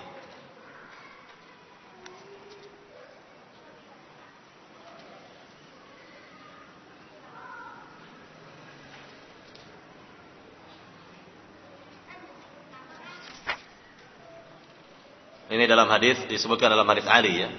Hal ini kita bisa lihat dalam hadis Ali yang diriwayatkan oleh Imam Ahmad dan yang lainnya dari Sahih Al-Albani. Apa kata Nabi yang mulia? Qala Rasulullah Al-Mahdi minna ahlul bait. Yuslihullahu fi lailatin. Apa kata Nabi? Imam Mahdi adalah dari keluarga kami, yakni ahlul bait. Allah perbaiki keadaannya dalam semalam saja. Allah perbaiki keadaannya dalam semalam. Disebutkan dalam uh, disebutkan hal ini keterangan Nabi ini oleh Imam Ibnu Katsir. Apa kata Ibnu Katsir? Yatubu alaih wa yuwaffiquh wa yulhimuh wa yurshiduh ba'da an lam yakun kadzalik. Yani pada malam itu dia bertaubat kepada Allah. Dengan sebenar-benar taubat. Allah berikan taufik kepadanya Allah ilhamkan kepadanya Allah beri bimbingan kepadanya yang sebelumnya belum terjadi pada kehidupannya seperti itu yang sebelumnya belum terjadi kehidupannya yang seperti itu jadi dalam waktu sekejap, dalam tempo yang singkat, Allah perbaiki kehidupannya ini, keadaannya Allah perbaiki, maka dia memimpin umat Islam. Memimpin kaum muslimin. Baik.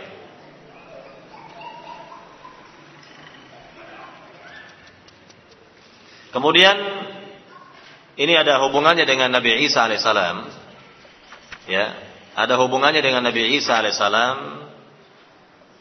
Ya, ini ketika Nabi Isa alaihissalam diturunkan oleh Allah Subhanahu wa taala dari langit menuju dunia ini, maka e, persis kejadiannya adalah bahwa diturunkannya Nabi Isa menjelang waktu sholat subuh. Menjelang waktu sholat subuh, nanti kita akan e, jelaskan pada pembahasan Nabi Isa alaihissalam. yakni menjelang waktu sholat subuh dan ketika itu umat Islam yang sudah berada dengan imam mereka, imam mahdi mereka, ingin mengerjakan sholat subuh, maka mereka mengetahui tanda Nabi Isa alaihissalam bahwa orang yang ada di hadapan mereka adalah Nabi Nabi Isa alaihissalam dengan ciri-ciri yang mereka ketahui. Nanti kita akan sebutkan pula fisik atau ciri fisik Nabi Isa alaihissalam. Maka ketika itu Nabi Isa diminta untuk menjadi imam sholat subuh. Diminta oleh ya mereka oleh umat Islam ini menjadi imam sholat subuh. Ya, apa kata Imam Mahdi kepada Nabi Isa? Ta'ala salli bina. Kata Imam Mahdi, mari ya, ya, jadi menjadi imam salat bersama atau berjamaah dengan kami. Jadi silakan ya Nabi Isa menjadi imam berjamaah atau mengimami salat berjamaah dengan kami. Faku fayaqul. Apa kata Nabi Isa? La, saya tidak mau jadi imam inna ba'dahum amiru ba'din takrimatullahi hadhil ummah. Sungguhnya sebahagian umat ini adalah pemimpin bagi sebagian yang lain sebagai penghormatan Allah bagi umat Islam ini. Berarti apa? Kelak yang menjadi imam adalah Imam Mahdi, imam salat subuh adalah Imam Mahdi, dan Nabi Isa menjadi makmumnya. Di antara makmum adalah Nabi Isa alaihissalam. Ini sebagai penghormatan, pemuliaan Allah Subhanahu wa taala bagi umat Islam dan posisi Nabi Isa ketika itu adalah sebagai apa? Sebagai bisa kita katakan pentajdid lah, pembaharu bagi agama ini. Jadi turunnya Nabi Isa bukan membawa risalah baru, bukan. Beliau hanya ya memperbaharui ajaran Nabi Muhammad sallallahu alaihi wasallam yang mungkin sudah banyak ditinggalkan oleh umat ini. Diluruskan kembali, diarahkan kembali umat ini kepada ajaran Rasulullah sallallahu alaihi wasallam. Jadi jelas Nabi Isa turun dia tidak membawa risalah baru ya, bukan risalah yang dia bawanya dahulu, namun beliau diturunkan oleh Allah Subhanahu wa taala guna melanjutkan kembali risalah Nabi Muhammad sallallahu alaihi wasallam. Baik.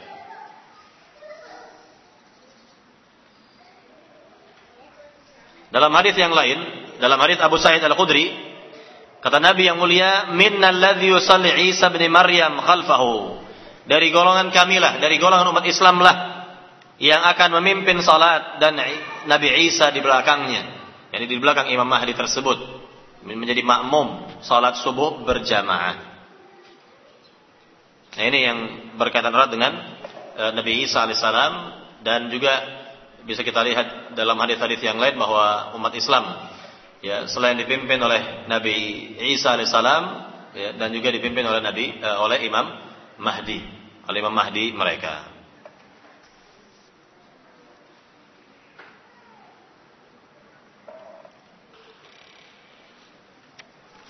Baik para jamaah yang dimuliakan Allah Subhanahu wa taala.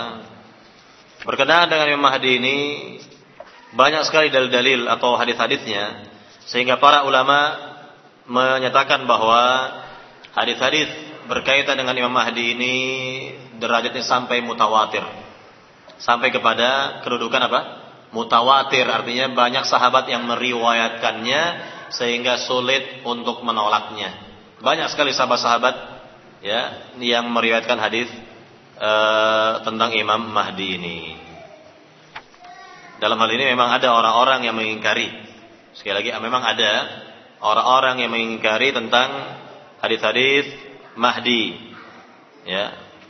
Mengenai Imam Mahdi namun ini ditolak dan dibantah oleh para ulama. Mereka menjelaskan dengan cara ilmiah bahwa pengingkaran mereka itu tidak beralasan sebetulnya. Tidak memiliki dalil yang kuat ya. Dan tentunya mereka akal-akalan dalam hal ini. Yang jelas keyakinan ahlu sunnah wal jamaah berkenaan dengan Imam Mahdi adalah apa?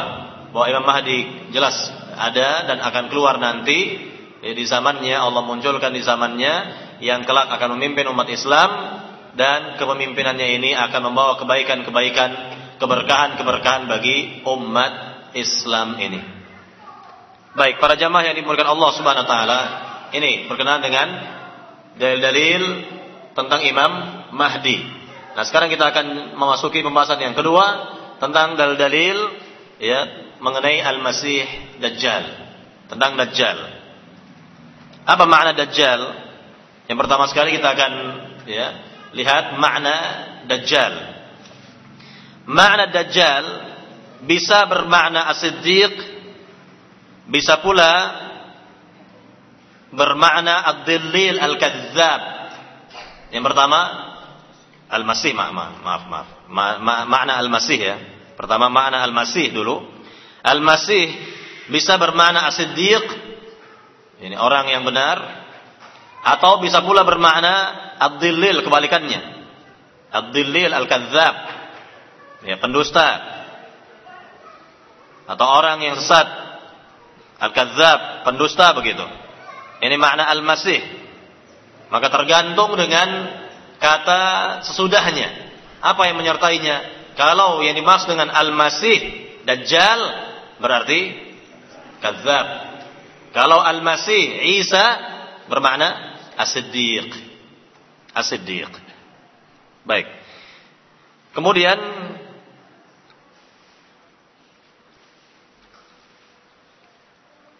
dikatakan Dajjal dengan Al-Masih ya, atau Al-Masih Dajjal makna Masih di sini juga bermakna Al-Mamsuh Al-Ain mata yang terhapus Maksudnya Dajjal ya, mata kanannya itu tidak dapat melihat. Terhapus dia. Cuma mata kirinya yang melihat atau disebut dengan apa? Picek. Ya. Satu saja yang dapat melihat. Mata kanannya ini terhapus dan kiri yang dapat melihat. Nah, ini disebut dengan Al-Masih Ad-Dajjal karena salah satu matanya mamsuh ya, mamsuh yaitu terhapus begitu. Tidak dapat melihat.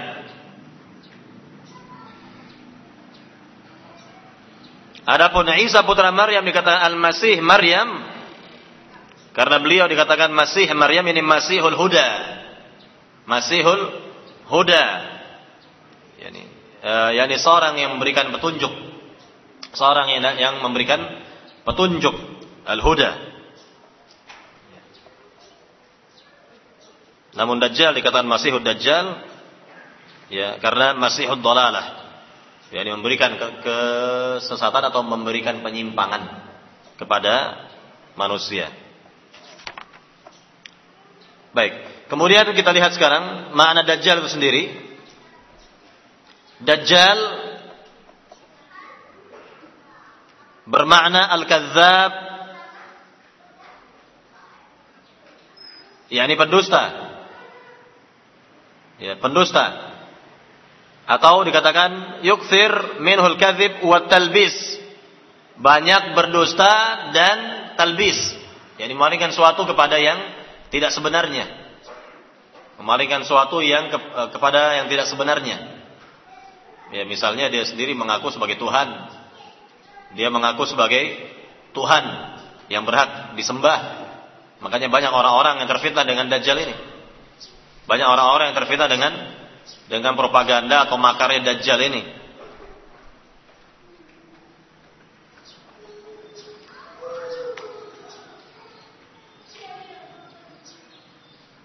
Atau ada juga yang mengatakan Dajjal maknanya adalah yughatti al-haqqa bil batil. Yaitu seorang yang menutup kebenaran dengan kebatilan. Li'annahu yughatti 'ala an-nasi kufrahu bi wa tamwihih wa talbisi alaihim. Dinamakan dia Dajjal karena ia menutup kekufurannya di hadapan manusia yaitu dengan kedustaannya. Menutupi menutupi kekufurannya dengan apa? Kedustaannya. Ya, jadi dia ya berdusta kepada manusia mengatakan bahwa dirinya sebagai ilah, sebagai Tuhan yang berhak disembah. Ini kan kedustaan. Kedustaan yang sangat. Namun karena ia memiliki kelebihan-kelebihan ya memang diberikan oleh Allah kelebihan-kelebihan.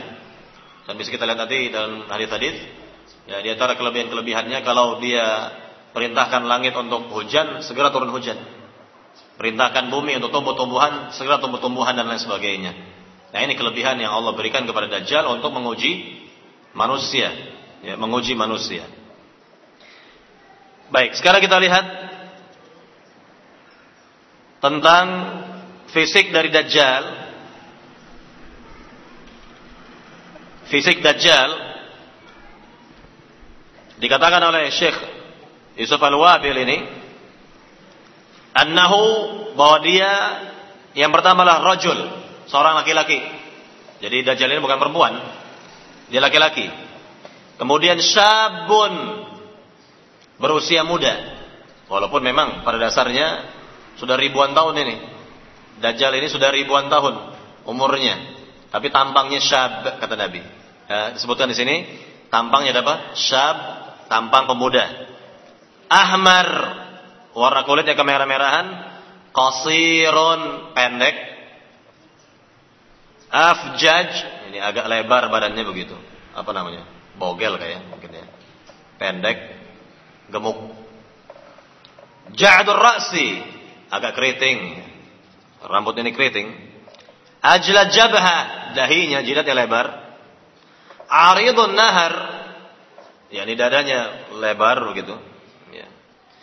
Mamsuhul ain al-yumna, mata kanan ini terhapus, maksudnya nggak melihat begitu, tidak melihat.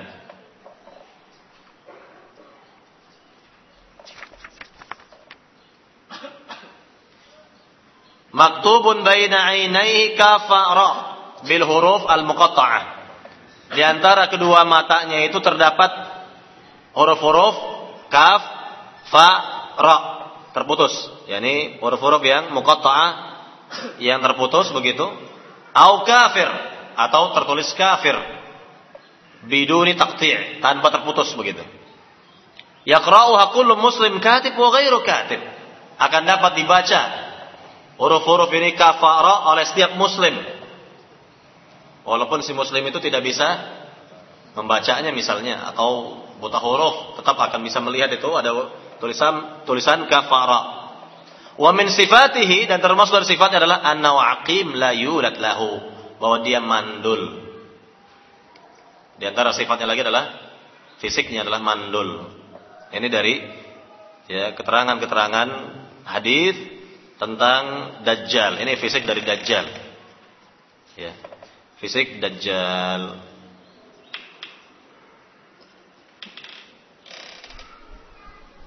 Baik, para jamaah yang dimuliakan Allah Subhanahu wa taala. Maka di antara dalil yang menyebutkannya ya, di, di antara dalil ya, saya sebutkan di antaranya saja. Di antara dalil yang menyebutkan sifat-sifat dajjal ini ya secara fisik itu hadis Ubadah bin Samit di mana Nabi yang mulia sallallahu alaihi wasallam bersabda, "Inna Masihad Dajjal rajul qasirun afjaj afja' maaf, ja'dun a'war matmusul ain laisa binati'at wala hajra. Fa in ya, ulbisa alaikum fa'lamu inna rabbakum laisa bi'awar. Kata Nabi yang mulia sungguhnya Masih Dajjal adalah seorang laki-laki pendek ya agak gemuk badannya kemudian keriting rambutnya bu, uh, picek matanya ya apabila samar bagi kalian yang demikian Ketahuilah, sungguhnya Rob kalian tidaklah picek. Jadi kalau ada di antara orang yang ragu ini Tuhan atau bukan, Tuhan atau bukan, maka Nabi katakan fa'lamu, ketahuilah bahwa sungguhnya Rob kalian tidaklah picek. Laisa bi'awar.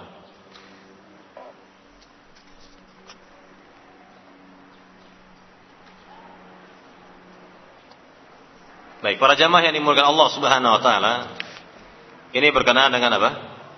sifat dari Dajjal yang disebutkan oleh Nabi yang mulia sallallahu alaihi wasallam. Kemudian pembahasan yang berikutnya mengenai Dajjal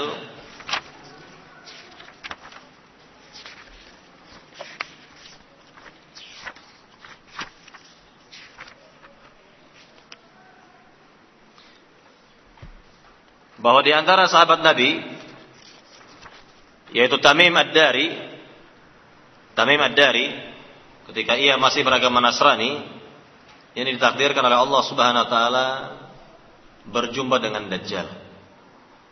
Tamim Ad-Dari, Tamim Ad-Dari ya, yakni Tamim ini ya dikatakan di sini dalam hadis Muslim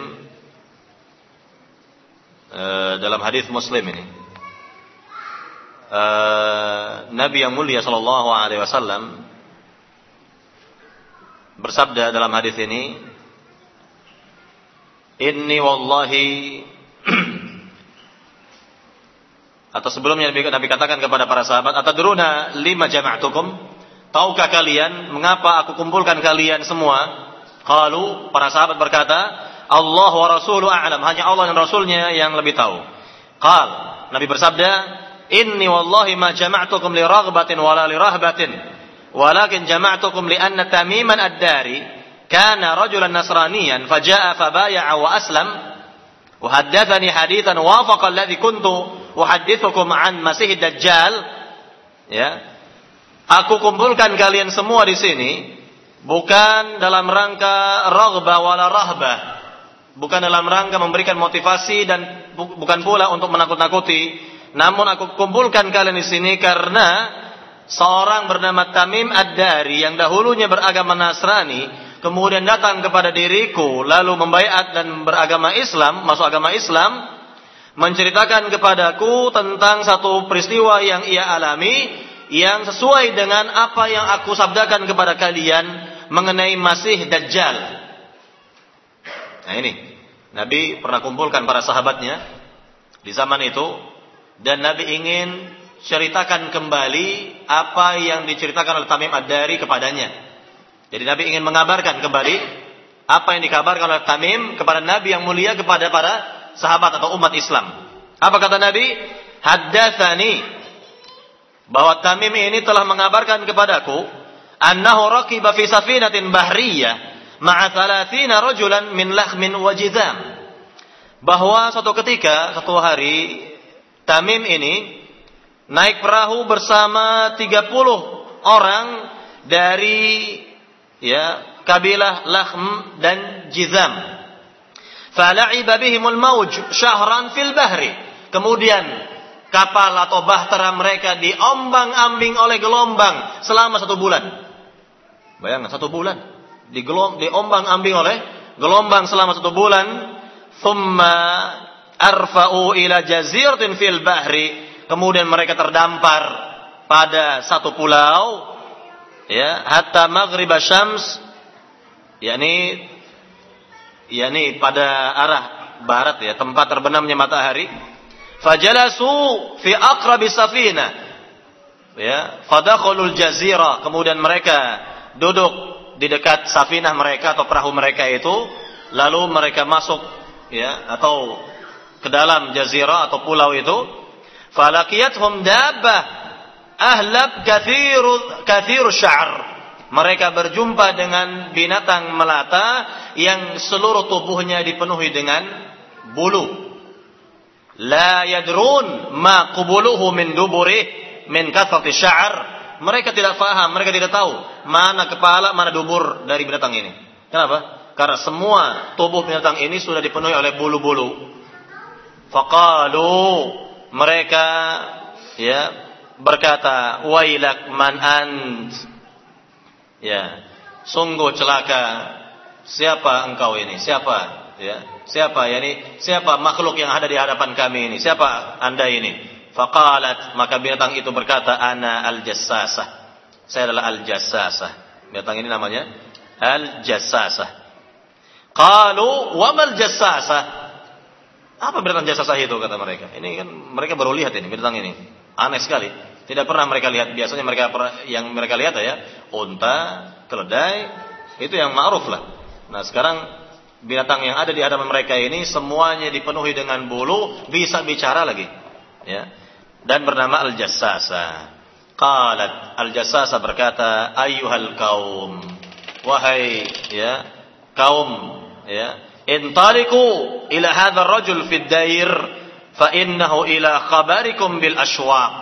Marilah ikut dengan diriku menuju seorang yang telah menunggu kalian. Ya, artinya orang yang telah menunggu kalian ini ingin mendengarkan kabar-kabar dari kalian. Qal. Maka Tamim berkata di sini lamma sami'tu uh, lamma uh, sammat lana rajula Fariqna minha antakuna syaitana. Ketika si jasasa ini menyebutkan ada orang, ada orang hidup di jazirah ini, maka kami mengira itu syaitan. Nggak ada orang, nggak mungkin ada orang hidup di jazirah ini. Mesti orang itu syaitan kata kata si Tamim ini, syaitan. Ya. Qal. Kemudian dijelaskan lagi oleh Nabi di sini, fantalaqna sira'an hatta dakhalna dair fa idza fihi a'zamu insan ra'aynahu qat khalqan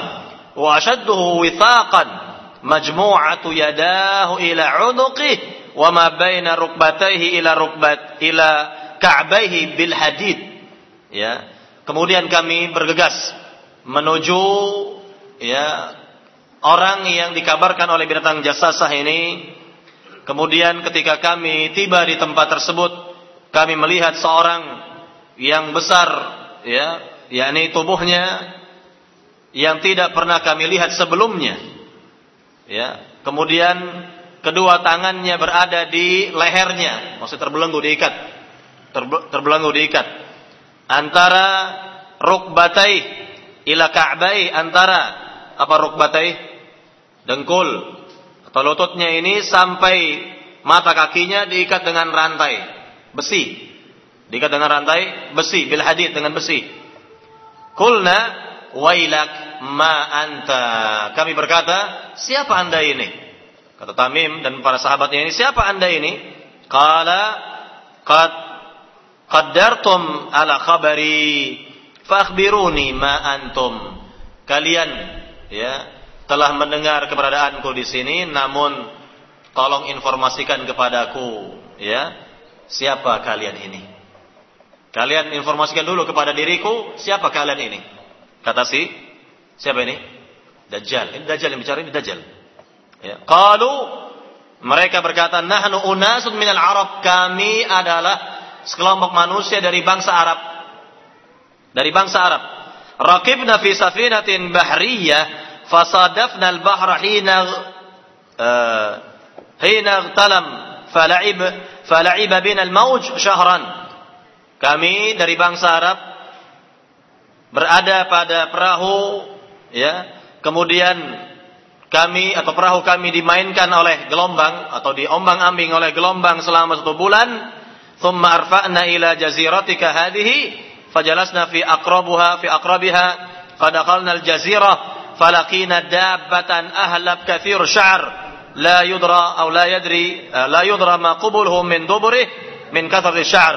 Faqulna wailak ma'an faqalat anna jassasah qulna wa mal jassasa qalat i'madu ila hadha ar-rajul fi ad-dair fa innahu ila khabarikum bil ashwaq faqbalna ilayka sira'an fafazi'na minha walam na'man annaku antakuna syaitana.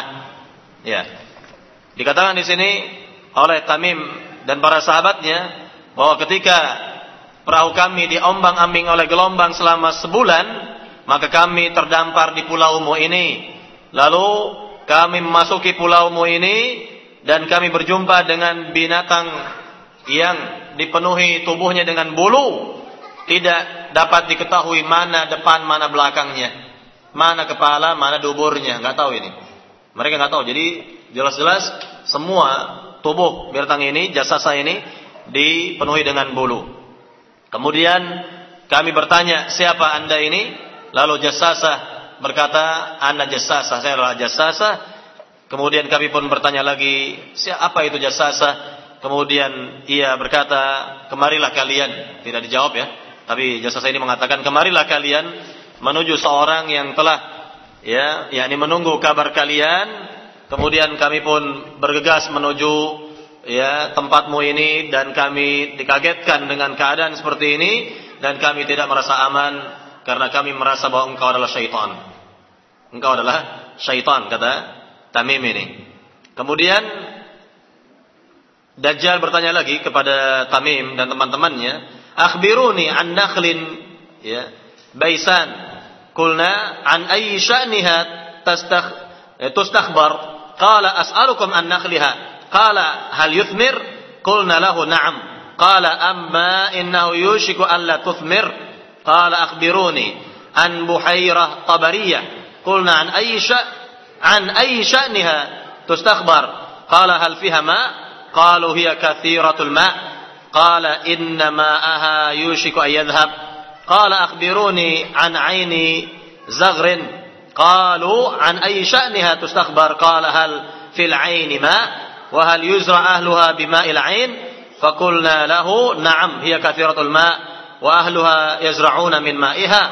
قال أخبروني عن نبي الأميين. ما فعل؟ قالوا قد خرج من مكة ونزل يثرب. قال أقاتله أقاتله العرب. قلنا نعم. قال كيف صنع بهم؟ فأخبرنا فأخبرناه أنه قد ظهر على من يليه من العرب وأطاعوه. قال لهم قد كان ذلك. قلنا نعم. قال أما إن ذاك خير لهم أن يطيعوه وإني مخبركم عني إني أنا المسيح وإني أوشك أن يؤذن لي في الخروج فأخرج فأسير في الأرض فلا أدع قرية إلا هبطتها في أربعين ليلة غير مكة وطيبة فهما محرمتان علي كلتاهما كلما أردت أن أدخل aw wahidan minha istaqbalani malakun biadihi saif saltan yasudduni anha wa inna ala kulli naqbin minha malaikatun yahrusunaha. Nah ini dijelaskan kata uh, Tamim Ad-Dari ya. Kemudian dajjal itu atau orang itu bertanya kepada kami kabarkanlah kepada diriku mengenai kurma ya atau pohon kurma yang kalian lihat di jazirah Arab itu. Kemudian kami bertanya lagi tentang apanya yang akan kami kabarkan. Ya, Yani aku tanyakan kata Dajjal kata orang ini, aku tanya kepada kalian tentang uh, pohon kurma itu apakah masih berbuah? Yani apa apakah pohon kurma yang ada di jazirah kalian itu berbuah? Kata Tamim dan para sahabatnya iya, masih berbuah. Ya, kata orang ini maka hampir-hampir saja pohon-pohon tersebut tidak berbuah. Kemudian kata orang ini, kata Dajjal maksudnya, kabarkanlah kepadaku tentang Bahira Tabariyah ya yakni Bahira atau Buhaira lautan Tabariyah apakah masih ada airnya Maka jawaban Tamim dan para sahabatnya kathiratul ma, betul, masih banyak airnya. Kata orang ini hampir-hampir saja yakni air tersebut akan hilang atau habis atau akan hilang nanti.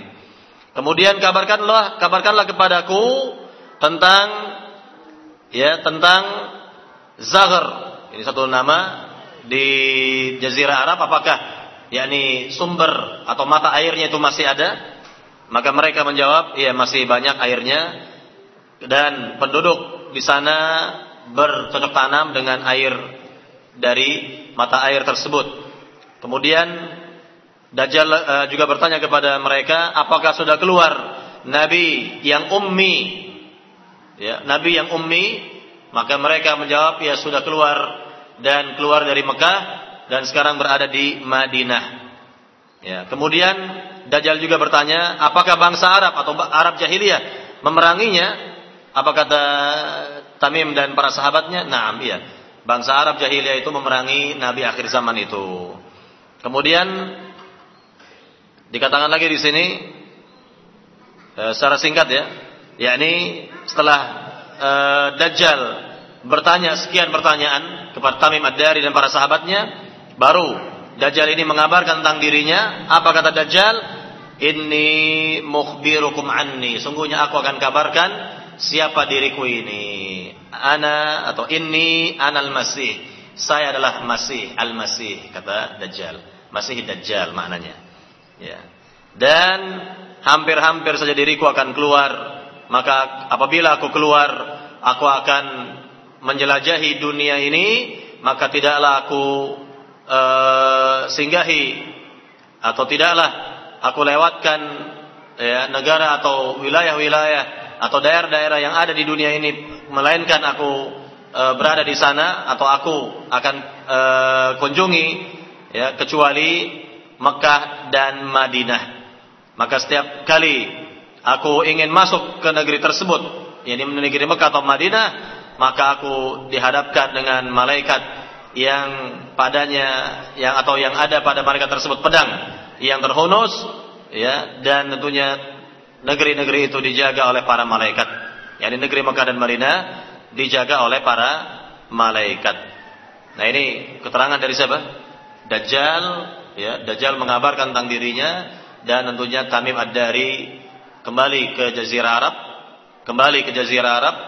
Dan ketika itu berjumpa dengan Nabi yang mulia beriman kepada Nabi, masuk agama Islam dan mengabarkan peristiwa yang dia lihat ini kepada Nabi sallallahu alaihi wasallam maka Nabi mengabarkan kembali kepada umat Islam.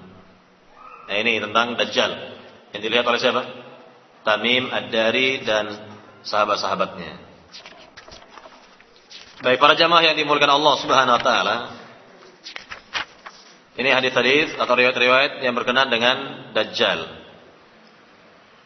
Kemudian kalau ada pertanyaan, dari mana Dajjal itu keluar? Dari mana keluarnya Dajjal? Tentu dalam hadis disebutkan dari arah masyriq. Disebutkan di sini dari Khurasan. Dari Khurasan. Khurasan dari mana ini? Hah? Ya, wilayah Iran sana, Khurasan. Ya yakni yang akan ikut dengannya adalah Yahud Asbahan daerah-daerah Iran sana daerah-daerah Iran sekarang ini memang Syiah ya, kebanyakan Syiah dan jelas ya Syiah itu adalah sebetulnya Yahudi. Ya, berasal dari Yahudi. Maka kalau dikatakan di sini min Yahudiyati Asbahan ya cocok sekali. Ya, tepat sekali. Ya. kemudian dikatakan di sini oleh sahabat Nabi yang mulia atau riwayat Abu Bakar Siddiq dari Nabi yang mulia wasallam dalam hadis Tirmizi ya dan Syekh Albani mensahihkannya mensahihkannya. Kata Nabi apa Ad-Dajjal yakhruju min ardin bil masyriq yuqalu lahu Khurasan. Kata Nabi Dajjal akan keluar dari arah masyriq yang di timur yaitu dari negeri Khurasan. Dari negeri apa? Khurasan. Kemudian dari uh, hadis Anas dikatakan lagi, yakhruju yakhruju dajjal min yahudiyati asbahan ma'hu sab'una alfan minal yahud. Akan keluar dajjal ya dari golongan Yahudi Asbahan bersamanya 70 ribu orang-orang Yahudi. 70 ribu orang-orang Yahudi. Kemudian kita akan lihat lagi keterangan berikutnya mengenai atba' ad-dajjal, para pengikut dajjal. Siapa yang akan mengikuti mengikuti dajjal? Diterangkan di sini bahwa kebanyakan pengikut dajjal adalah dari Yahudi. Ya. Dijelaskan oleh Syekh Yusuf Al-Wabil di sini, "Aktsaru atba'i dajjal minal yahud wal ajam wa turk wa akhlaqu minan nas ghalibuhum al-a'rab wan nisa." Kebanyakan pengikut Dajjal adalah dari, dari kalangan Yahudi, orang-orang Ajam, maksudnya dari kalangan selain dari Arab, Turk, mungkin bangsa Turki di sini, Allah Taala Turk begitu. E, kemudian kebanyakan dari bangsa Arab dan wanita. Nah ini kebanyakan pengikut Dajjal.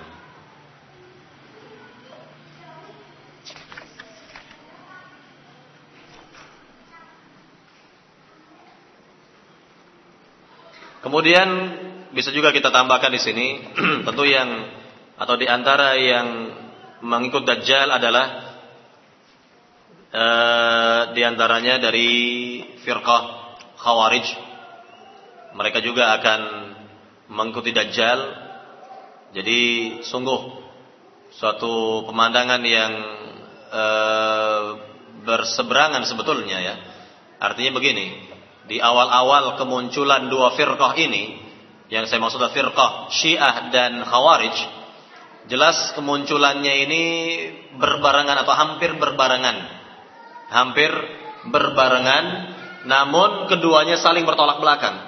Saling bertolak belakang. Sudah pasti Syiah memusuhi Khawarij, Khawarij memusuhi Syiah kan begitu. Namun aneh tapi nyata di akhir zaman nanti akan bergabung keduanya akan bergabung keduanya antara Khawarij dengan Syiah ini kelak. Ya, ini bersama komandan mereka Dajjal. Kemudian mengenai uh, apa? Kelebihan-kelebihan yang Allah berikan.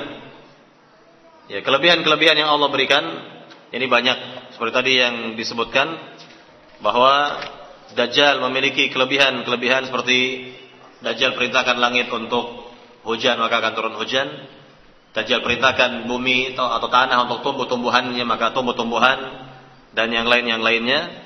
Dan tentunya fitnah Dajjal ini sungguh luar biasa sampai-sampai ya sampai-sampai seorang ya sampai-sampai seorang e, mau beriman kepada Dajjal lantaran ya kedua orang tuanya yang sudah meninggal dapat dihidupkan kembali oleh Dajjal yang sebenarnya itu tipu daya Dajjal. Ya, ini ada orang kelak di akhir zaman nanti ada seorang beriman kepada Dajjal dengan cepat lantaran Dajjal dapat menghadirkan kedua orang tua orang ini yang sudah meninggal. Yang sebenarnya Dajjal perintahkan kepada jin untuk menjelma orang tua orang tersebut orang tuanya orang tersebut. Lihat hadisnya dari hadis Abu Umamah. Ya, Abu Umamah dikatakan di sini inna min fitnatihi termasuk dari fitnahnya Dajjal ayyakula lil a'rabi. Dajjal akan berkata kepada seorang ya, Arab, Arab Badui, "Ara'aita in bu'ithtu laka abaka wa ummaka atashhad anni ya, atashhadu anni rabbuk bagaimana pendapatmu jika aku mampu menghidupkan bapak dan ibumu kembali apakah engkau bersaksi bahwa aku ini sebagai Tuhanmu? Apakah engkau ingin bersaksi bahwa aku ini sebagai Tuhanmu? Apa kata si Arab ini? Naam iya. Oh, langsung ini. Nggak ragu-ragu lagi. Bayangkan. Tidak ada keraguan padanya. Naam.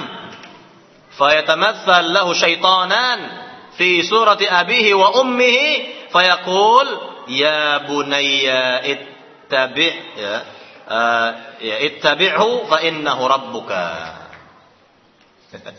jadi dijelaskan di sini maka dua jin menyerupai bapak ibu si Arabi ini lalu Keduanya berkata kepada si Arabi ini, wahai anakku, ikutilah dia. karena ia adalah Tuhanmu. Bayangkan. Ini fitnahnya Dajjal yang luar biasa. Di antara fitnahnya Dajjal yang luar biasa sampai seperti itu. Sampai seperti itu. Ya. Ini fitnah Dajjal. Sampai-sampai disebutkan lagi dalam hadis yang lain ini saking e, besarnya atau sangat besarnya fitnahnya Dajjal kalau tadi dikatakan bahwa di e, sebagian besar ya atau kebanyakan yang mengikuti Dajjal adalah para wanita, maka disebutkan dalam hadis yang sahih dalam buku ini juga bahwa kelak akan ada seorang laki-laki yang mengamankan ibunya, istrinya, bibinya, anak perempuannya.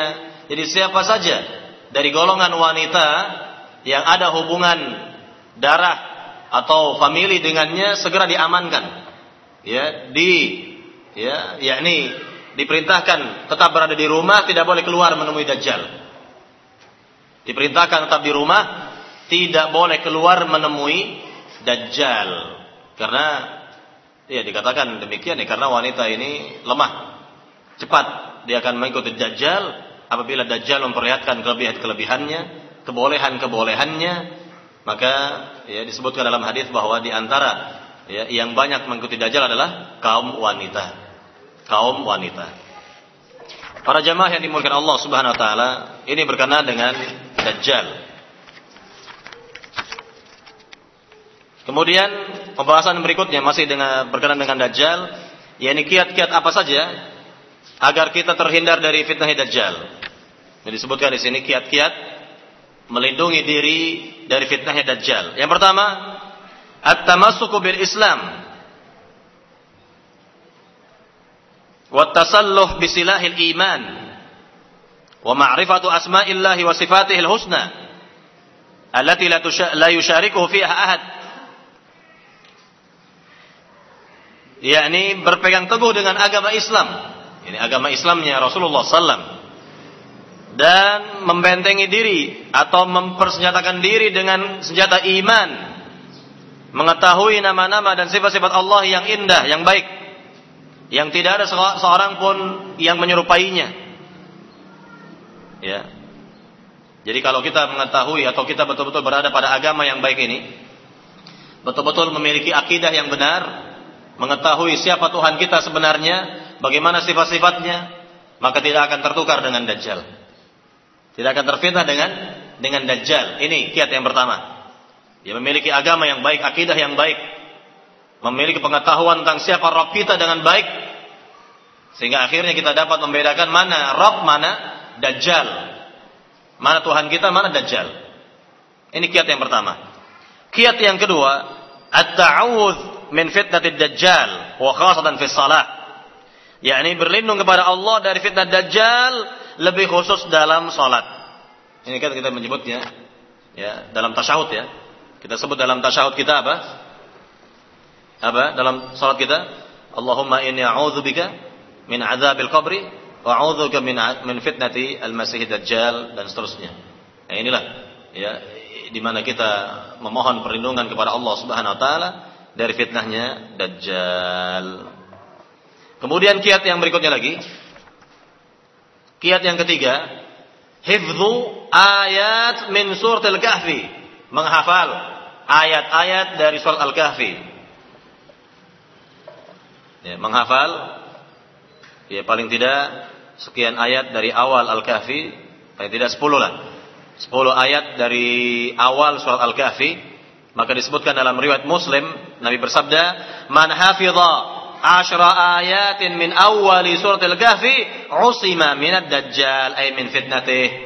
Kata Nabi yang mulia barang siapa hafal 10 ayat pertama dari Al-Kahfi, maka terlindung dirinya dari fitnah Dajjal.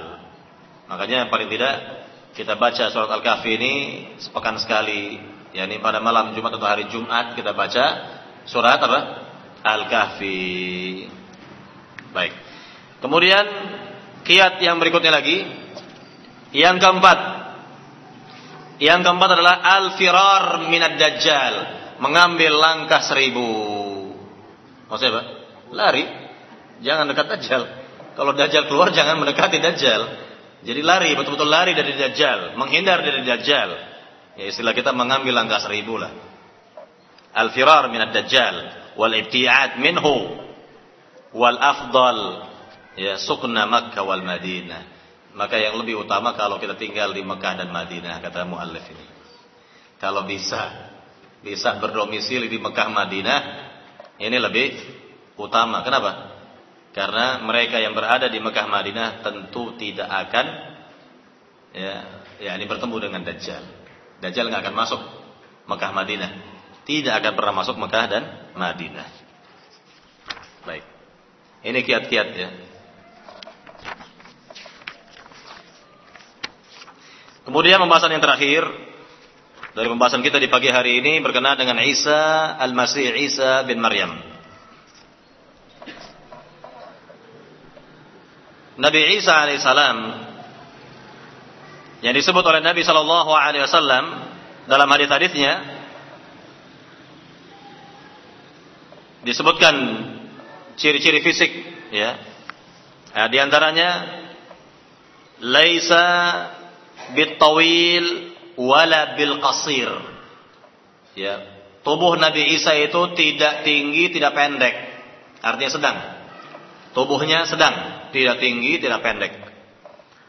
Ahmar, warna kulitnya itu kemerah-merahan. Ja'ad, agak keriting rambutnya. Arid sadar, dadanya lebar. Ya, sibtu syair, uh, lurus ininya, apa namanya, uh, rambutnya. Ka'annama kharaja min dimas. Seolah-olah kalau kita lihat rambutnya itu basah baru keluar dari kamar mandi. Ini ciri rambutnya. Ya, sampai pundak. Rambutnya itu panjang sampai pundaknya, mankibai, lurus begitu. Dan kita lihat atau terlihat begitu, rambutnya itu basah seolah-olah baru keluar dari kamar mandi. Padahal nggak keluar dari kamar mandi, memang begitu sifatnya atau ciri Nabi Isa alaihissalam.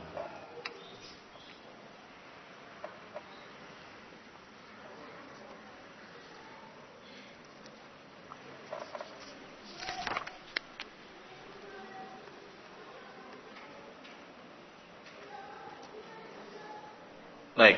Kemudian disebutkan di sini kalau dalam hadis ya, disebutkan misalnya dalam hadis Muslim dari uh, sahabat Abu Hurairah Nabi bersabda, "Laqitu uh, laqad ra'aitani fil hijri wa Quraisyun tas'alani" fa al-hadis wa idza Isa bin Maryam alaihi salam qa'imun yusalli aqrabun nas bihi shib, uh, shibhan Urwah bin Mas'ud Ats-Tsaqafi. Sungguh aku telah melihat, aku telah diperlihatkan ya di Al-Hijr dan kaum Quraisy bertanya kepada diriku sampai disebutkan kepada Isa bin Maryam yang sedang sholat maka e, sedekat-dekat manusia atau yang lebih mirip dengan Isa putra Maryam adalah Urwah bin Mas'ud Al-Thaqafi. Ini Nabi e, berikan perumpamaan seperti ini agar lebih apa dekat kepada pemahaman, mendekat kepada pemahaman seperti siapa sih mirip siapa begitu maka Nabi menunjuk seperti Urwah bin Mas'ud Al-Thaqafi di antara sahabatnya itu.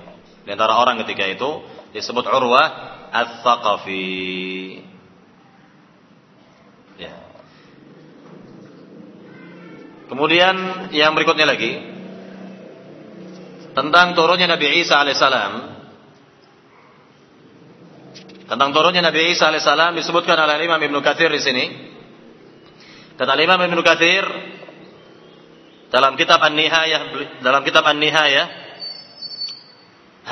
huwa al-ashhar fi mawdi' nuzulihi annahu 'ala al-manara al-bayda asy-syarqiyyah bi Dimashq وقد رأيت في بعض الكتب أنه ينزل على المنارة البيضاء شرقي جامع دمشق فلعل هذا هو المحفوظ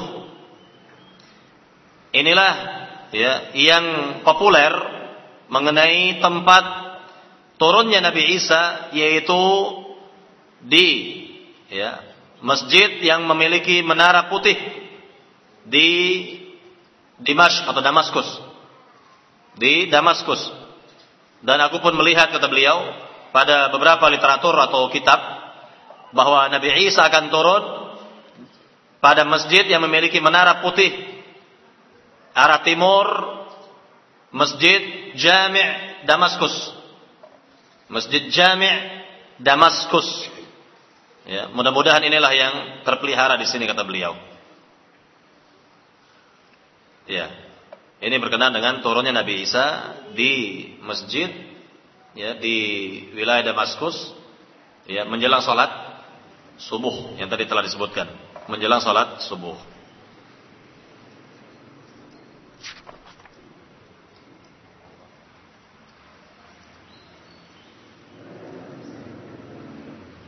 Baik.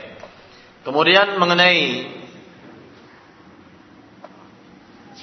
keterangan berikutnya lagi.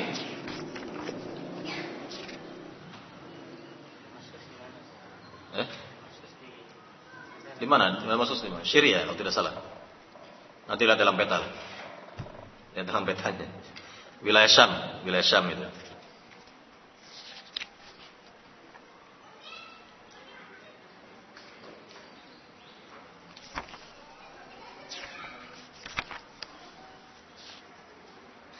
Ya berkenaan dengan hadis tadi tentang turunnya Nabi Isa jelas dikatakan para ulama berkedudukan mutawatir.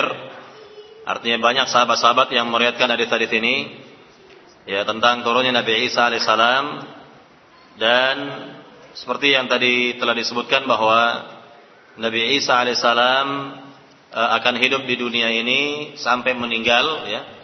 Dan keberadaan beliau di dunia kurang lebih tujuh tahun. Ya tujuh tahun e, kalau disebutkan yang saya baca dalam kitab ini, yakni begitu Nabi Isa diangkat ke langit, umurnya itu kurang lebih baru 33 tahun. Ketika diangkat ke langit, umurnya 33 tahun dan akan turun ke bumi ya selama hidup di bumi selama 7 tahun maka genap berusia 40 tahun. Genap berusia 40 tahun. Wallahu taala alam.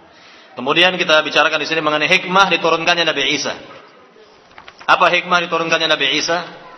Yang pertama, hikmah diturunkannya Nabi Isa adalah bantahan terhadap orang-orang Yahudi di mana mereka menyangka bahwa mereka telah membunuh Nabi Isa putra Maryam. Orang Yahudi berkeyakinan apa? Membunuh Nabi Isa. Dan dengan turunnya Nabi Isa terbantahlah. Ya keyakinan Yahudi ini tertolak. Keyakinan orang-orang Yahudi. Allah menjelaskan tentang kedustaan orang-orang Yahudi dengan turunnya Nabi Isa ini.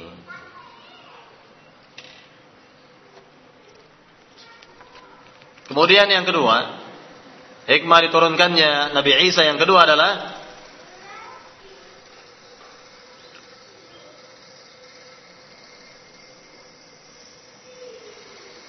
bahwa turunnya Nabi Isa ke dunia ini pertanda ajalnya sudah dekat. Tanda ajalnya sudah dekat. Dikatakan di sini lidunui ajalih wa yudfan fil ar.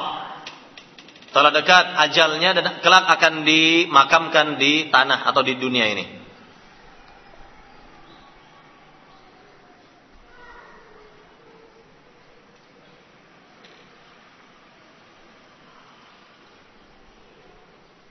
Kemudian yang ketiga, hikmah diturunkannya Nabi Isa yang ketiga adalah untuk membantah keyakinan orang-orang Nasrani. Di mana orang-orang Nasrani menjadikan Nabi Isa sebagai Tuhan. Dan juga di antaranya akan mematahkan salib, membunuh khinzir atau babi, ya,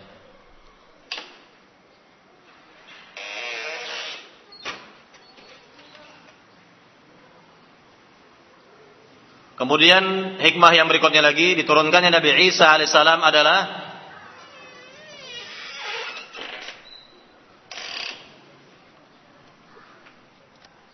yakni untuk meluruskan agama Islam atau agama Nabi Muhammad sallallahu alaihi wasallam memperbaharui agama Nabi yang mulia sallallahu alaihi wasallam. Jadi beliau turun bukan membawa ajaran baru, melainkan apa? Memperbaharui ajaran Nabi Muhammad sallallahu alaihi wasallam.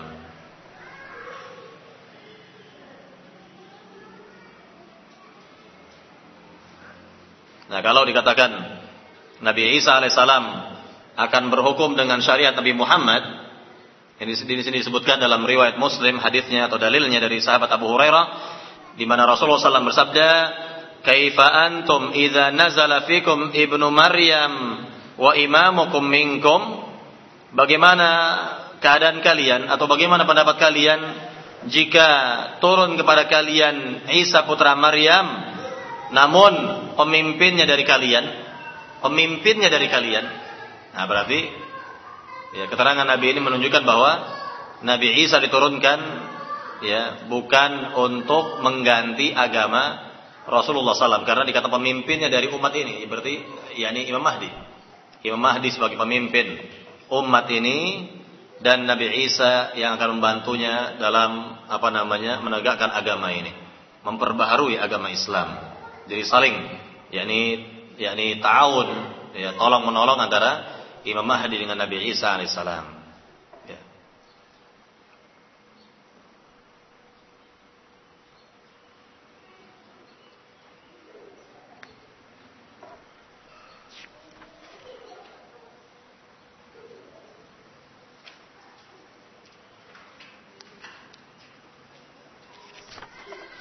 Baik para jamaah yang dimulakan Allah Subhanahu wa taala. Pada saat diturunkannya Nabi Isa alaihissalam eh, jelas Allah Subhanahu wa taala memberikan keberkahan-keberkahan yang banyak bagi umat ini. Ya. Sebagaimana disebutkan dalam hadis Muslim dari sahabat Abu Hurairah, Nabi bersabda, "Wallahi la yanzilanna Isa bin Maryam hakaman adila, hakiman ad, hakaman adila." wala wala yadha'anna al-jizyah. Ya. Nah, dan seterusnya demikian di sini bahwa demi Allah kata Nabi akan turun Isa putra Maryam dengan membawa hukum yang adil ya dan menghilangkan jizyah apa jizyah upeti bukan pajak kalau pajak itu dharibah kalau pajak itu dharibah. Ini jizyah. Jadi tidak ada lagi jizyah ya atau upeti yang jelas ya diterangkan sebelumnya bahwa Isa putra Maryam akan diturunkan oleh Allah SWT sebagai hakim yang adil.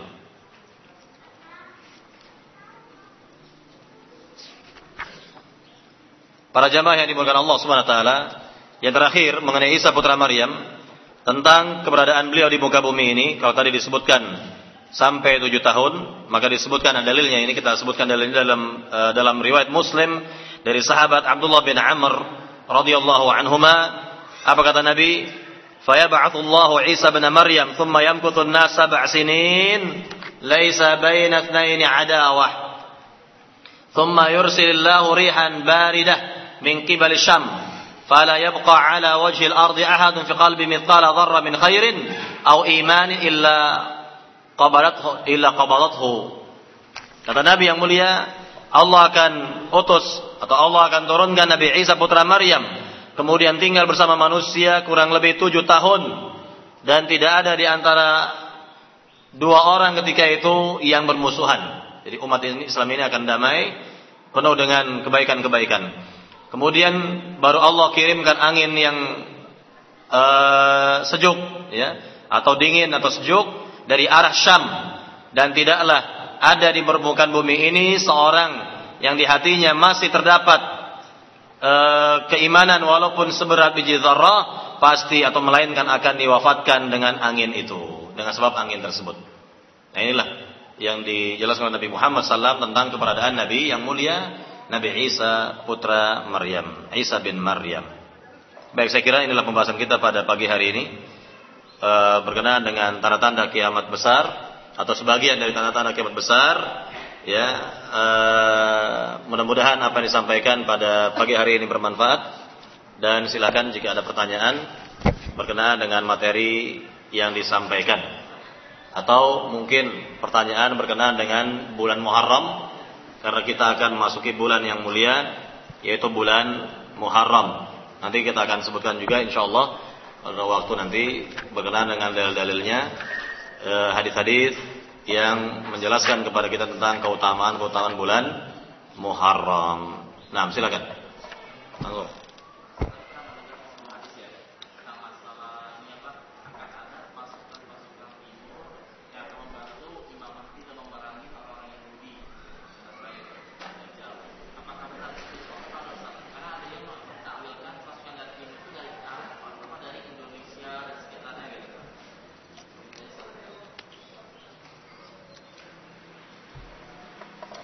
Kalau dikatakan dalam hadis minal masyriq dari arah timur berarti dari Syam, bukan dari Indonesia.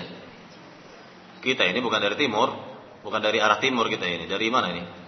Dari arah barat ya kita ini selatan atau barat atau apa ini gitu. Yang jelas kita ini bukan arah masyriq kata Nabi yang disebut oleh Nabi arah masyriq itu arah Syam, negeri Syam. Ya, negeri Syam, masyriq itu Syam. Berarti e, utaranya Madinah. Utaranya negeri Madinah. Masyriq ya Syam itu utaranya Madinah berarti. Nah, yang jelas bukan dari yang diperkirakan oleh sebagian orang. Ini kan eh, pendapat-pendapat ya sekedar pendapat-pendapat yang tidak berdasarkan dalil. Ya, sekedar pendapat-pendapat, semua orang bisa berpendapat. Semua orang bisa ber, berpendapat. Makanya kita ambil perkataan Imam Malik, kullu qaulin yu'khadhu wa yuraddu ila sahibi hadzal. Setiap pendapat bisa diambil, bisa ditolak kecuali pendapatnya Rasulullah sallallahu alaihi wasallam. Nah, ada lagi? Silakan.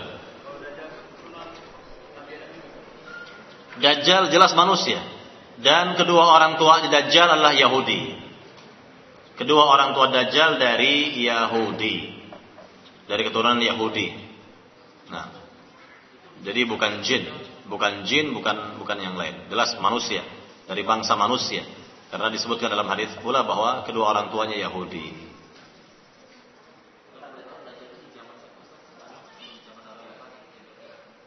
Jauh sebelum Nabi lahir, Dajjal sudah ada. Tentunya sebelum Nabi diutus menjadi seorang rasul, seorang nabi atau sebelum beliau lahir, Dajjal sudah ada.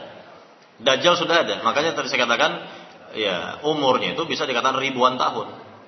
Ribuan tahun. Karena setiap nabi yang diutus oleh Allah akan memperingatkan umatnya itu umatnya dari Dajjal, dari fitnahnya Dajjal. Ya, dari fitnah Dajjal.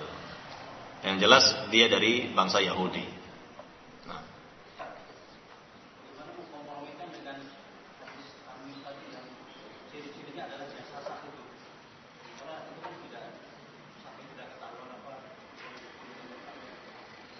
Jasasah ini hewan. Jasasah ini hewan dan bukan dajjal. Bukan dajjal, jasasah hewan, hewan melata yang berbicara kepada Tamim yang yang mana jasasah ini membawa rombongan Tamim kepada dajjal. Si jasasah inilah yang membawa ya, rombongan Tamim Ad-Dari kepada dajjal. Dan jasasah inilah yang istilah kitanya menservis dajjal. Ya, diservis oleh jasa makan minumnya apanya disiapkan oleh jasa sah nah ada yang lain? Dajjal itu kalau yang dimaksud Dajjal yang merupakan e, tanda kiamat besar ya satu orang ini. Dajjal satu orang ini. Tapi kalau pengertian Dajjal secara umum ber, yang, yang bermakna pendusta ya kalau kita katakan e, ada seorang tukang dusta boleh saja kita sifati orang itu atau kita gelari sebagai dajjal, dajjal orang itu. Ini dajjal yang sebenarnya. Dajjal yang sungguhnya yang nanti akan keluar nanti di akhir zaman. Sama. Ini dia. Karena kata sekarang tadi umurnya ribuan tahun ini. Sekarang di mana? Wallahu a'lam. Mau sarang di mana? Wallahu a'lam. Nah.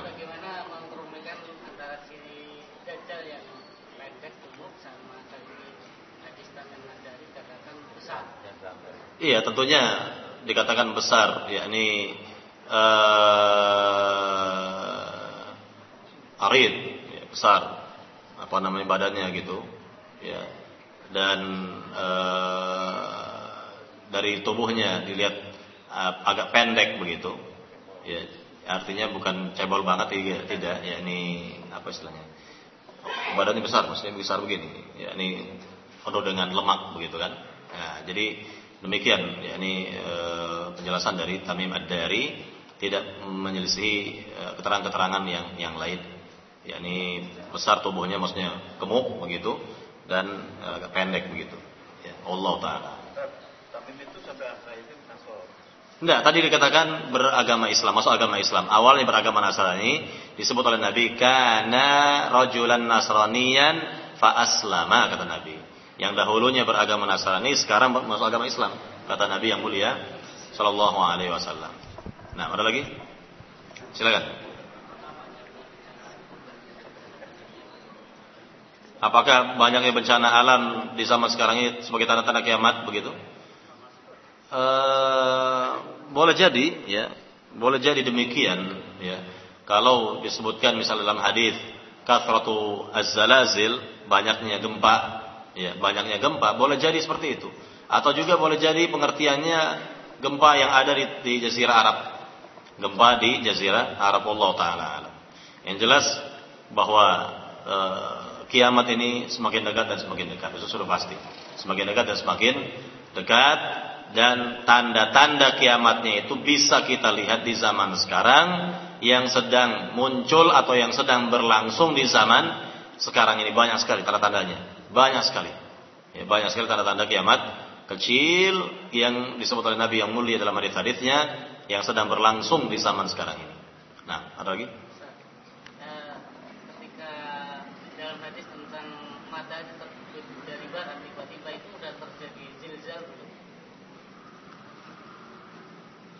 matahari terbit dari arah barat, ya, uh, maksud berkenan dengan zilzal yang mana ini? Kiamat, kiamat tiba-tiba terbit aja tapi masih tetap ya, tenang. Oh, yang jelas begini, yang jelas ya.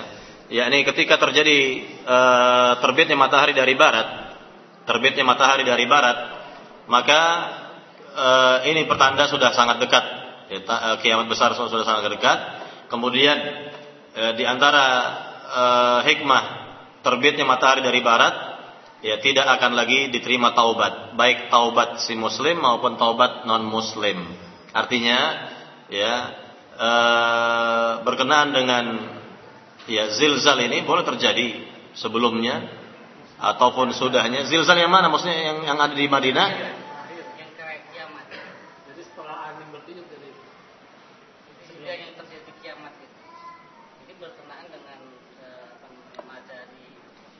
Ini sebelum pokoknya begini, ketika terjadi atau ketika matahari terbit dari arah barat, maka ketika itu masih ada orang Islam. Masih ada orang Islam, makanya dikatakan ketika terbit matahari dari barat, maka tidak lagi diterima taubat baik dari muslim maupun non muslim. Maka ya sebelum atau menjelang e, terjadinya kiamat besar itu Allah tiupkan e, angin yang lembut yang angin tersebut mewafatkan orang-orang yang beriman walaupun imannya kecil. Katakan iman kecil sebesar biji dzarrah akan diwafatkan oleh Allah Subhanahu wa taala ketika itu. Tinggallah di dunia orang-orang yang tidak beriman, mereka lah yang akan merasakan kiamat besar. Ini ada pertanyaan. Saya selama ini sering mendengar bahwa Dajjal dapat menghidupkan dan mematikan seorang. Namun tadi dijelaskan bahwa itu hanyalah sihir dari Dajjal. Mohon penjelasannya. Apakah itu sihir atau benar-benar menghidupkan atau mematikan seorang? Iya ini benar. Kalau ini benar. Jadi Dajjal, misalnya ketika nanti Dajjal akan masuk ke negeri Madinah, Dajjal tidak akan dapat masuk ke negeri Madinah, maka ketika itu ada seorang pemuda yang berani menghadapi Dajjal, lalu Dajjal membunuh si pemuda ini, lalu membelahnya dua dan menghidupkannya lagi, lalu ingin mematikan untuk yang kedua tidak bisa lagi, tidak bisa. Untuk mematikan untuk yang kedua tidak bisa. Ya, dia dia bunuh pertama pemuda itu, lalu dihidupkan lagi, dihidupkan begitu, lalu untuk dimatikan lagi tidak bisa. Nah ini jelas kenyataannya atau hadisnya seperti itu, ya, yang menjelaskan. Namun yang tadi saya bawakan adalah keterangan dari sabda Nabi yang mulia bahwa Dajjal perintahkan kepada dua jin, perintahkan kepada dua jin untuk ya, menjelma kedua orang tua si Arabi tadi. Kedua orang tua si si Arabi tersebut. Ya, jadi bukan betul-betul dihidupkan dari alam kubur tidak. Bukan dibangkitkan dalam alam kubur tidak. Jadi yang Dajjal perintahkan kepada dua jin untuk menjelma bapak ibu orang itu. Maka orang tersebut masuk agama ya, masuk eh, agama Dajjal atau beriman kepada Dajjal. Nah. Ada yang lain? Bagaimana? Batu dan yang lainnya. Benda-benda yang lain kecuali pohon gorkot namanya. Semua benda-benda seperti batu ataupun yang lain yang lain dapat berbicara dan menginformasikan bahwa di belakangnya ada Yahudi bersembunyi, maka bunuhlah wahai muslim ya muslim warai yahud uqtulhu wahai muslim di belakang saya ada Yahudi bersembunyi bunuhlah ia nah eh, itu pada tanggal satu Muharram Husin kenapa dibantai sesama anak-anaknya gitu uh, kenapa dibunuh kita katakan mungkin di sini yakni perintah secara tidak langsung dari Muawiyah dari Yazid bin Muawiyah karena ia berposisi sebagai khalifah ketika itu dan tidak mau ditandingi. Tidak mau ada yang menandingi. Maka ketika Husain dan seluruh keluarganya berangkat menuju Kufah atau di antara negeri Irak, ya wilayah Irak di zaman sekarang ini untuk dibaiat oleh penduduk negeri Irak di sana, maka baru sampai di Karbala sudah dihadang oleh ya pasukan tersebut dan akhirnya Husain dan seluruh anggota keluarganya dibunuh di Karbala. Dibunuh di Karbala. Jadi ini merupakan takdir atau suratan ya, bagi Husain dan keluarganya, anak-anaknya, keturunannya, dan mereka semua dibunuh di di Karbala. Uh, ya sebabnya tadi ya, ada yang ini tidak mau disaingi, ada khalifah tandingan, ada khalifah tandingan. Makanya memang memang disebutkan dalam hadis Apabila ada dua khalifah, bunuhlah salah satunya. Apabila ada dua khalifah, bunuhlah salah satunya. Jadi mana mungkin ada dua pemimpin yang memimpin umat Islam. Ya, makanya terjadi ya yang dipercocokkan atau pertumpahan darah manakala ada perebutan kekuasaan. Perebutan apa? Kekuasaan. Wallahu taala alam. Nah, silakan, Mbak.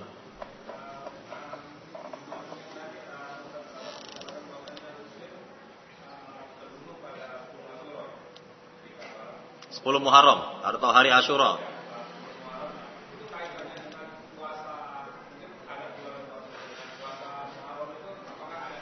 Ya, baik sekarang akan saya sebut, sebutkan dalil-dalil atau hadis-hadis Nabi berkenaan dengan Muharram dan e, puasa Ashura atau 10 Muharram. Yang pertama hadis Abu Bakrah, didengarkan semuanya. Hadis muttafaqun alaih yang diriwayatkan oleh Imam Bukhari dan Muslim dari sahabat Abu Bakrah. Kata Nabi yang mulia, ini menjelaskan tentang keutamaan Muharram. Inna zamana qad istadara ka hayatihi yawma khalaqallahu samawati wal arda. As-sanatu 12 syahra. Minha arba'atun hurum, thalathun mutawaliyat, Dhul Qa'dah wa Dhul Hijjah wal Muharram. Wa Rajabun Mudar alladhi baina Jumada wa Sya'ban. Alaih. Kata Nabi yang mulia, sungguhnya zaman telah berputar, telah beredar sebagaimana mestinya Sejak Allah mencipta langit-langit dan bumi Dalam setahun terdapat 12 bulan Di antaranya 4 bulan yang dimuliakan atau disucikan Tiga bulan pertama datang secara berurutan Yaitu Zulqa'dah, Zulhijjah dan Muharram Sedangkan bulan yang keempat ini terpisah Itu bulan yang ketujuh yaitu bulan Rajab Bulan Rajab antara Jumadil Jumadil apa? Jumadil akhirah dan Sya'ban. Antara Jumadil akhirah dan Sya'ban muttafaqun alaih. Hadis Bukhari Muslim. Kemudian hadis yang kedua dalam riwayat Muslim dan yang lainnya Nabi bersabda dari sahabat Abu Hurairah.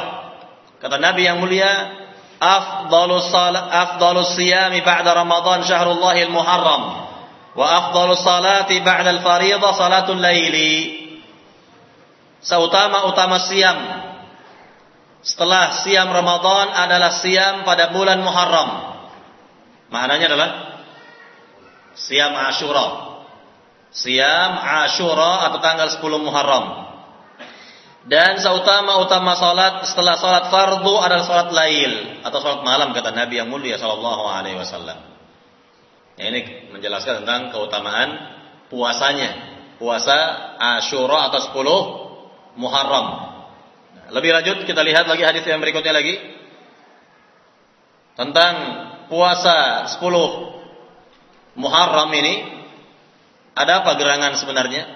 Disebutkan dalam hadis Ibnu Abbas yang diriwayatkan oleh Imam Bukhari Muslim. Ya. Kata Nabi yang mulia, nah, kata Ibnu Abbas, Qadiman Nabi sallam al-Madinata fara al-Yahud tasumu yauma Ashura. Ketika Nabi datang ke negeri Madinah, Nabi melihat orang-orang Yahudi berpuasa pada hari Ashura. Faqal. Maka Nabi bertanya kepada orang-orang Yahudi, "Ma Hari apa ini? Ada apa gerangan? Mengapa kalian berpuasa pada tanggal 10 Muharram ini atau hari Ashura ini?" Kata orang-orang Yahudi, "Hadza yaumun salih." Ini adalah hari baik bagi kami. Ini adalah hari raya bagi kami, hari mulia bagi kami. Hadza yaumun kata mereka, najallahu bani Israel min aduwihim fasamahu Musa. Hari ini ya atau hari 10 Muharram atau hari Ashura pada zaman Nabi Musa Allah selamatkan Bani Israel dari musuh mereka dari Fir'aun. Kejadian itu adalah tanggal 10 Muharram kata mereka atau hari Ashura, maka Nabi Musa berpuasa pada hari Ashura tersebut. Faqal, Nabi bersabda, "Ana ahaqqu bi Musa minkum fasamahu wa amara bisyamih." Kata Nabi, saya lebih berhak tentang ajaran Nabi Musa ini maka Nabi berpuasa pada hari itu dan Nabi perintahkan umatnya untuk berpuasa pula. Muttafaqun alaih. Bukhari Muslim, hadis Bukhari Muslim. Ketika Nabi, ini pertanyaan, ketika Nabi berkata kepada orang-orang Yahudi, saya dan umat Islam ini lebih berhak dengan puasanya Nabi Musa daripada kalian. Pertanyaan, Mengapa Nabi berkata atau bersabda seperti ini kepada mereka?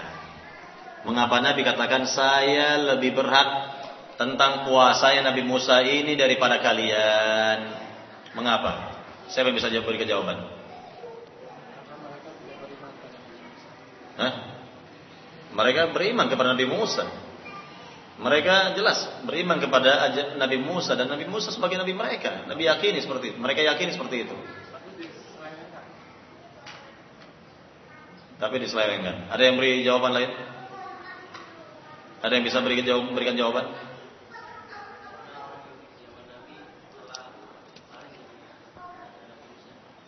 Menyimpang dari ajaran Nabi Musa. Baik, ada lagi? Ada jawaban yang lain?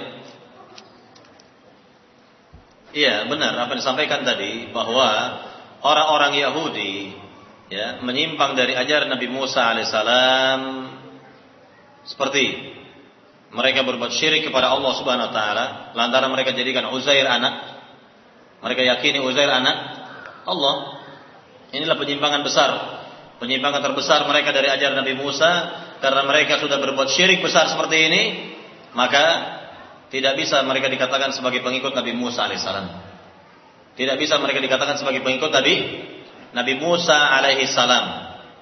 Ya. Kemudian yang kedua, lantaran mereka tidak beriman kepada Nabi Muhammad atau tidak e, mengimani ya Nabi Muhammad sebagai nabi akhir zaman, maka itu artinya apa? Mereka tidak beriman kepada seluruh nabi-nabi yang lain. Jadi barang siapa menolak ya terhadap satu nabi atau satu rasul, itu artinya menolak seluruh rasul menolak seluruh nabi. Tidak beriman kepada satu saja nabi atau rasul berarti apa? Tidak beriman kepada yang lain. Itu maknanya. Maka bagaimana mungkin ya mereka dikatakan beriman kepada Nabi Musa alaihissalam lantaran mereka menolak kenabian Muhammad sallallahu alaihi wasallam. Walaupun mereka mengklaim mengikuti atau pengikut dari Nabi Musa, maka menurut pandangan Allah tidak demikian. Menurut pandangan agama ini tidaklah demikian. Kemudian yang berikutnya lagi, mereka tidak dikatakan sebagai Bani Israel sebetulnya. Ya, karena Bani Israel itu identik dengan keturunan Nabi Yakub yang bertauhid kepada Allah Subhanahu wa taala. Jadi Bani Israel adalah orang-orang yang bertauhid kepada Allah Subhanahu wa taala. Di zaman Nabi Musa jelas mereka disebut Bani Israel karena mereka bertauhid kepada Allah Subhanahu wa taala. Tapi ketika orang-orang Yahudi di zaman Nabi berbuat syirik kepada Allah Subhanahu wa taala, maka tidak bisa mereka dikatakan sebagai Bani Israel. Bani Israel. Kalau mereka mengaku juga sebagai Bani Israel, Bani Israel, yaitu pengakuan saja. namun tidak benar. Hakikatnya tidak ada. Hakikatnya tidak tidak ada. Jadi mereka tetap dikatakan sebagai orang Yahudi atau bangsa Yahudi, nisbat kepada Yahuda, Yahuda dan tidak dikatakan sebagai Bani Israel. Apalagi orang eh, Yahudi yang ada di zaman sekarang ini, tidak mungkin mereka dikatakan sebagai Bani Israel. Ya, Bani Israel. Karena Bani Israel itu maknanya apa? Keturunan dari Nabi Yakub alaihissalam. Nah. Kalau puasa itu pahalanya ada pahala. Nanti nanti kita akan jelaskan di sini. Kita akan sebutkan ya ini keutamaan puasa uh, Ashura. Nah. Ya, kan tapi dipanggil dia Bani Israel, walaupun mereka menyembah uh, berhala anak sapi. Tadi Ustaz bilang katanya Bani Israel itu yang bertauhid. Bagaimana? Kalau di Al-Baqarah kan ada Bani Israel, ya Bani Israel. Tapi kan mereka itu kan tidak bertauhid. Ayat berapa itu?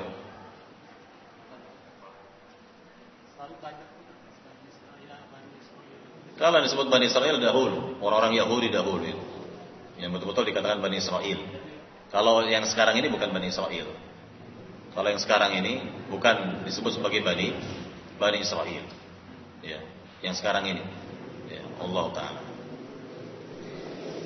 Kita lihat di sini berkenaan dengan keutamaan dari puasa uh, Ashura, siam Ashura disebutkan dari hadis Abu Qatadah yang diriwayatkan oleh Imam Muslim dan juga yang lainnya Nabi bersabda Siyamu yaumi Ashura ahtasibu 'ala Allah ay yukaffira sanah allati qablahu.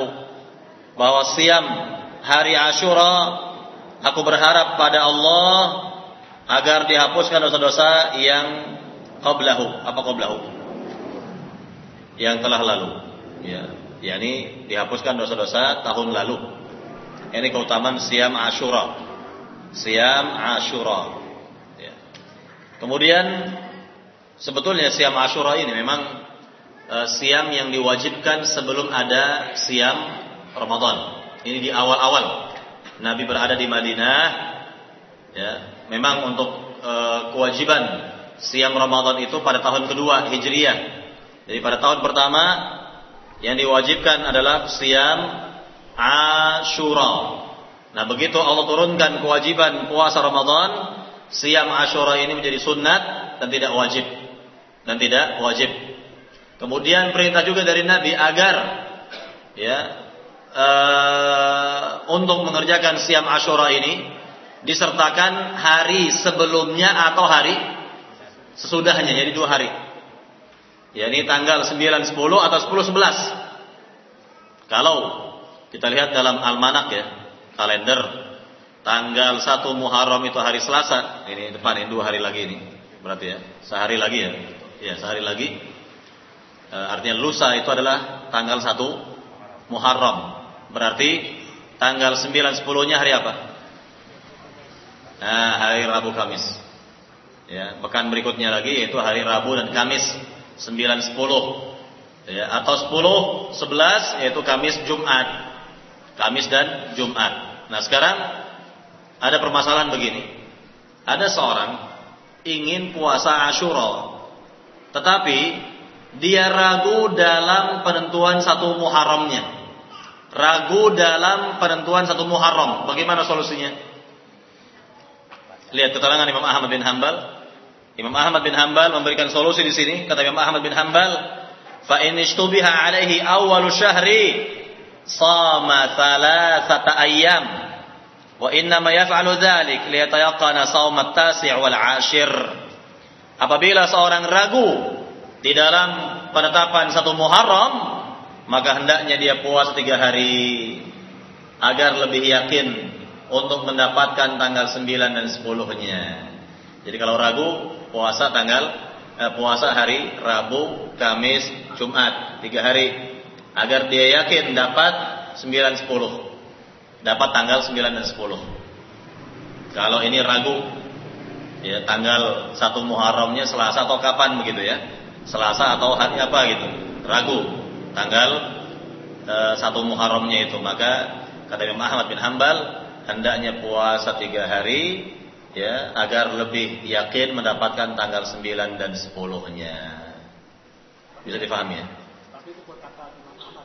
Ini berkata Imam Ahmad. Ini kalau orang ragu, ragu ada yang ragu, yakni ragu e, penentuan tanggal 1 Muharram, maka lebih baik dia puas tiga hari. Tapi kalau tidak, ya tentunya cukup dua hari saja. 10 hari aja, eh satu hari aja tanggal 10 boleh juga. Dua hari untuk menyelisih puasanya orang Yahudi di sini. Dalam rangka menyelisih puasanya orang Yahudi, Nabi perintahkan umat ini untuk puasa dua hari. Artinya dua hari di sini, sehari sebelumnya atau sehari sudahnya boleh. Pilih saja, sehari sebelumnya atau sehari sudahnya yang menemani tanggal 10 ini. Tanggal 9 atau tanggal 11. Ini dalam rangka menyelisih siamnya orang-orang Yahudi. Karena orang-orang Yahudi hanya puasa tanggal 10 saja. 10 Muharram saja. Ini zuhur jam berapa sekarang? 12 kurang berapa? Kurang seperempat. Baik, saya sampai di sini e, pembahasan kita pada hari ini. Mudah-mudahan bermanfaat. Lebih kurangnya saya mohon maaf. Allah taala alam wa Muhammad walhamdulillah rabbil alamin. Subhanakallahumma bihamdika. Asyhadu la ilaha illa anta astaghfiruka wa atubu ilaik. Assalamualaikum warahmatullahi wabarakatuh.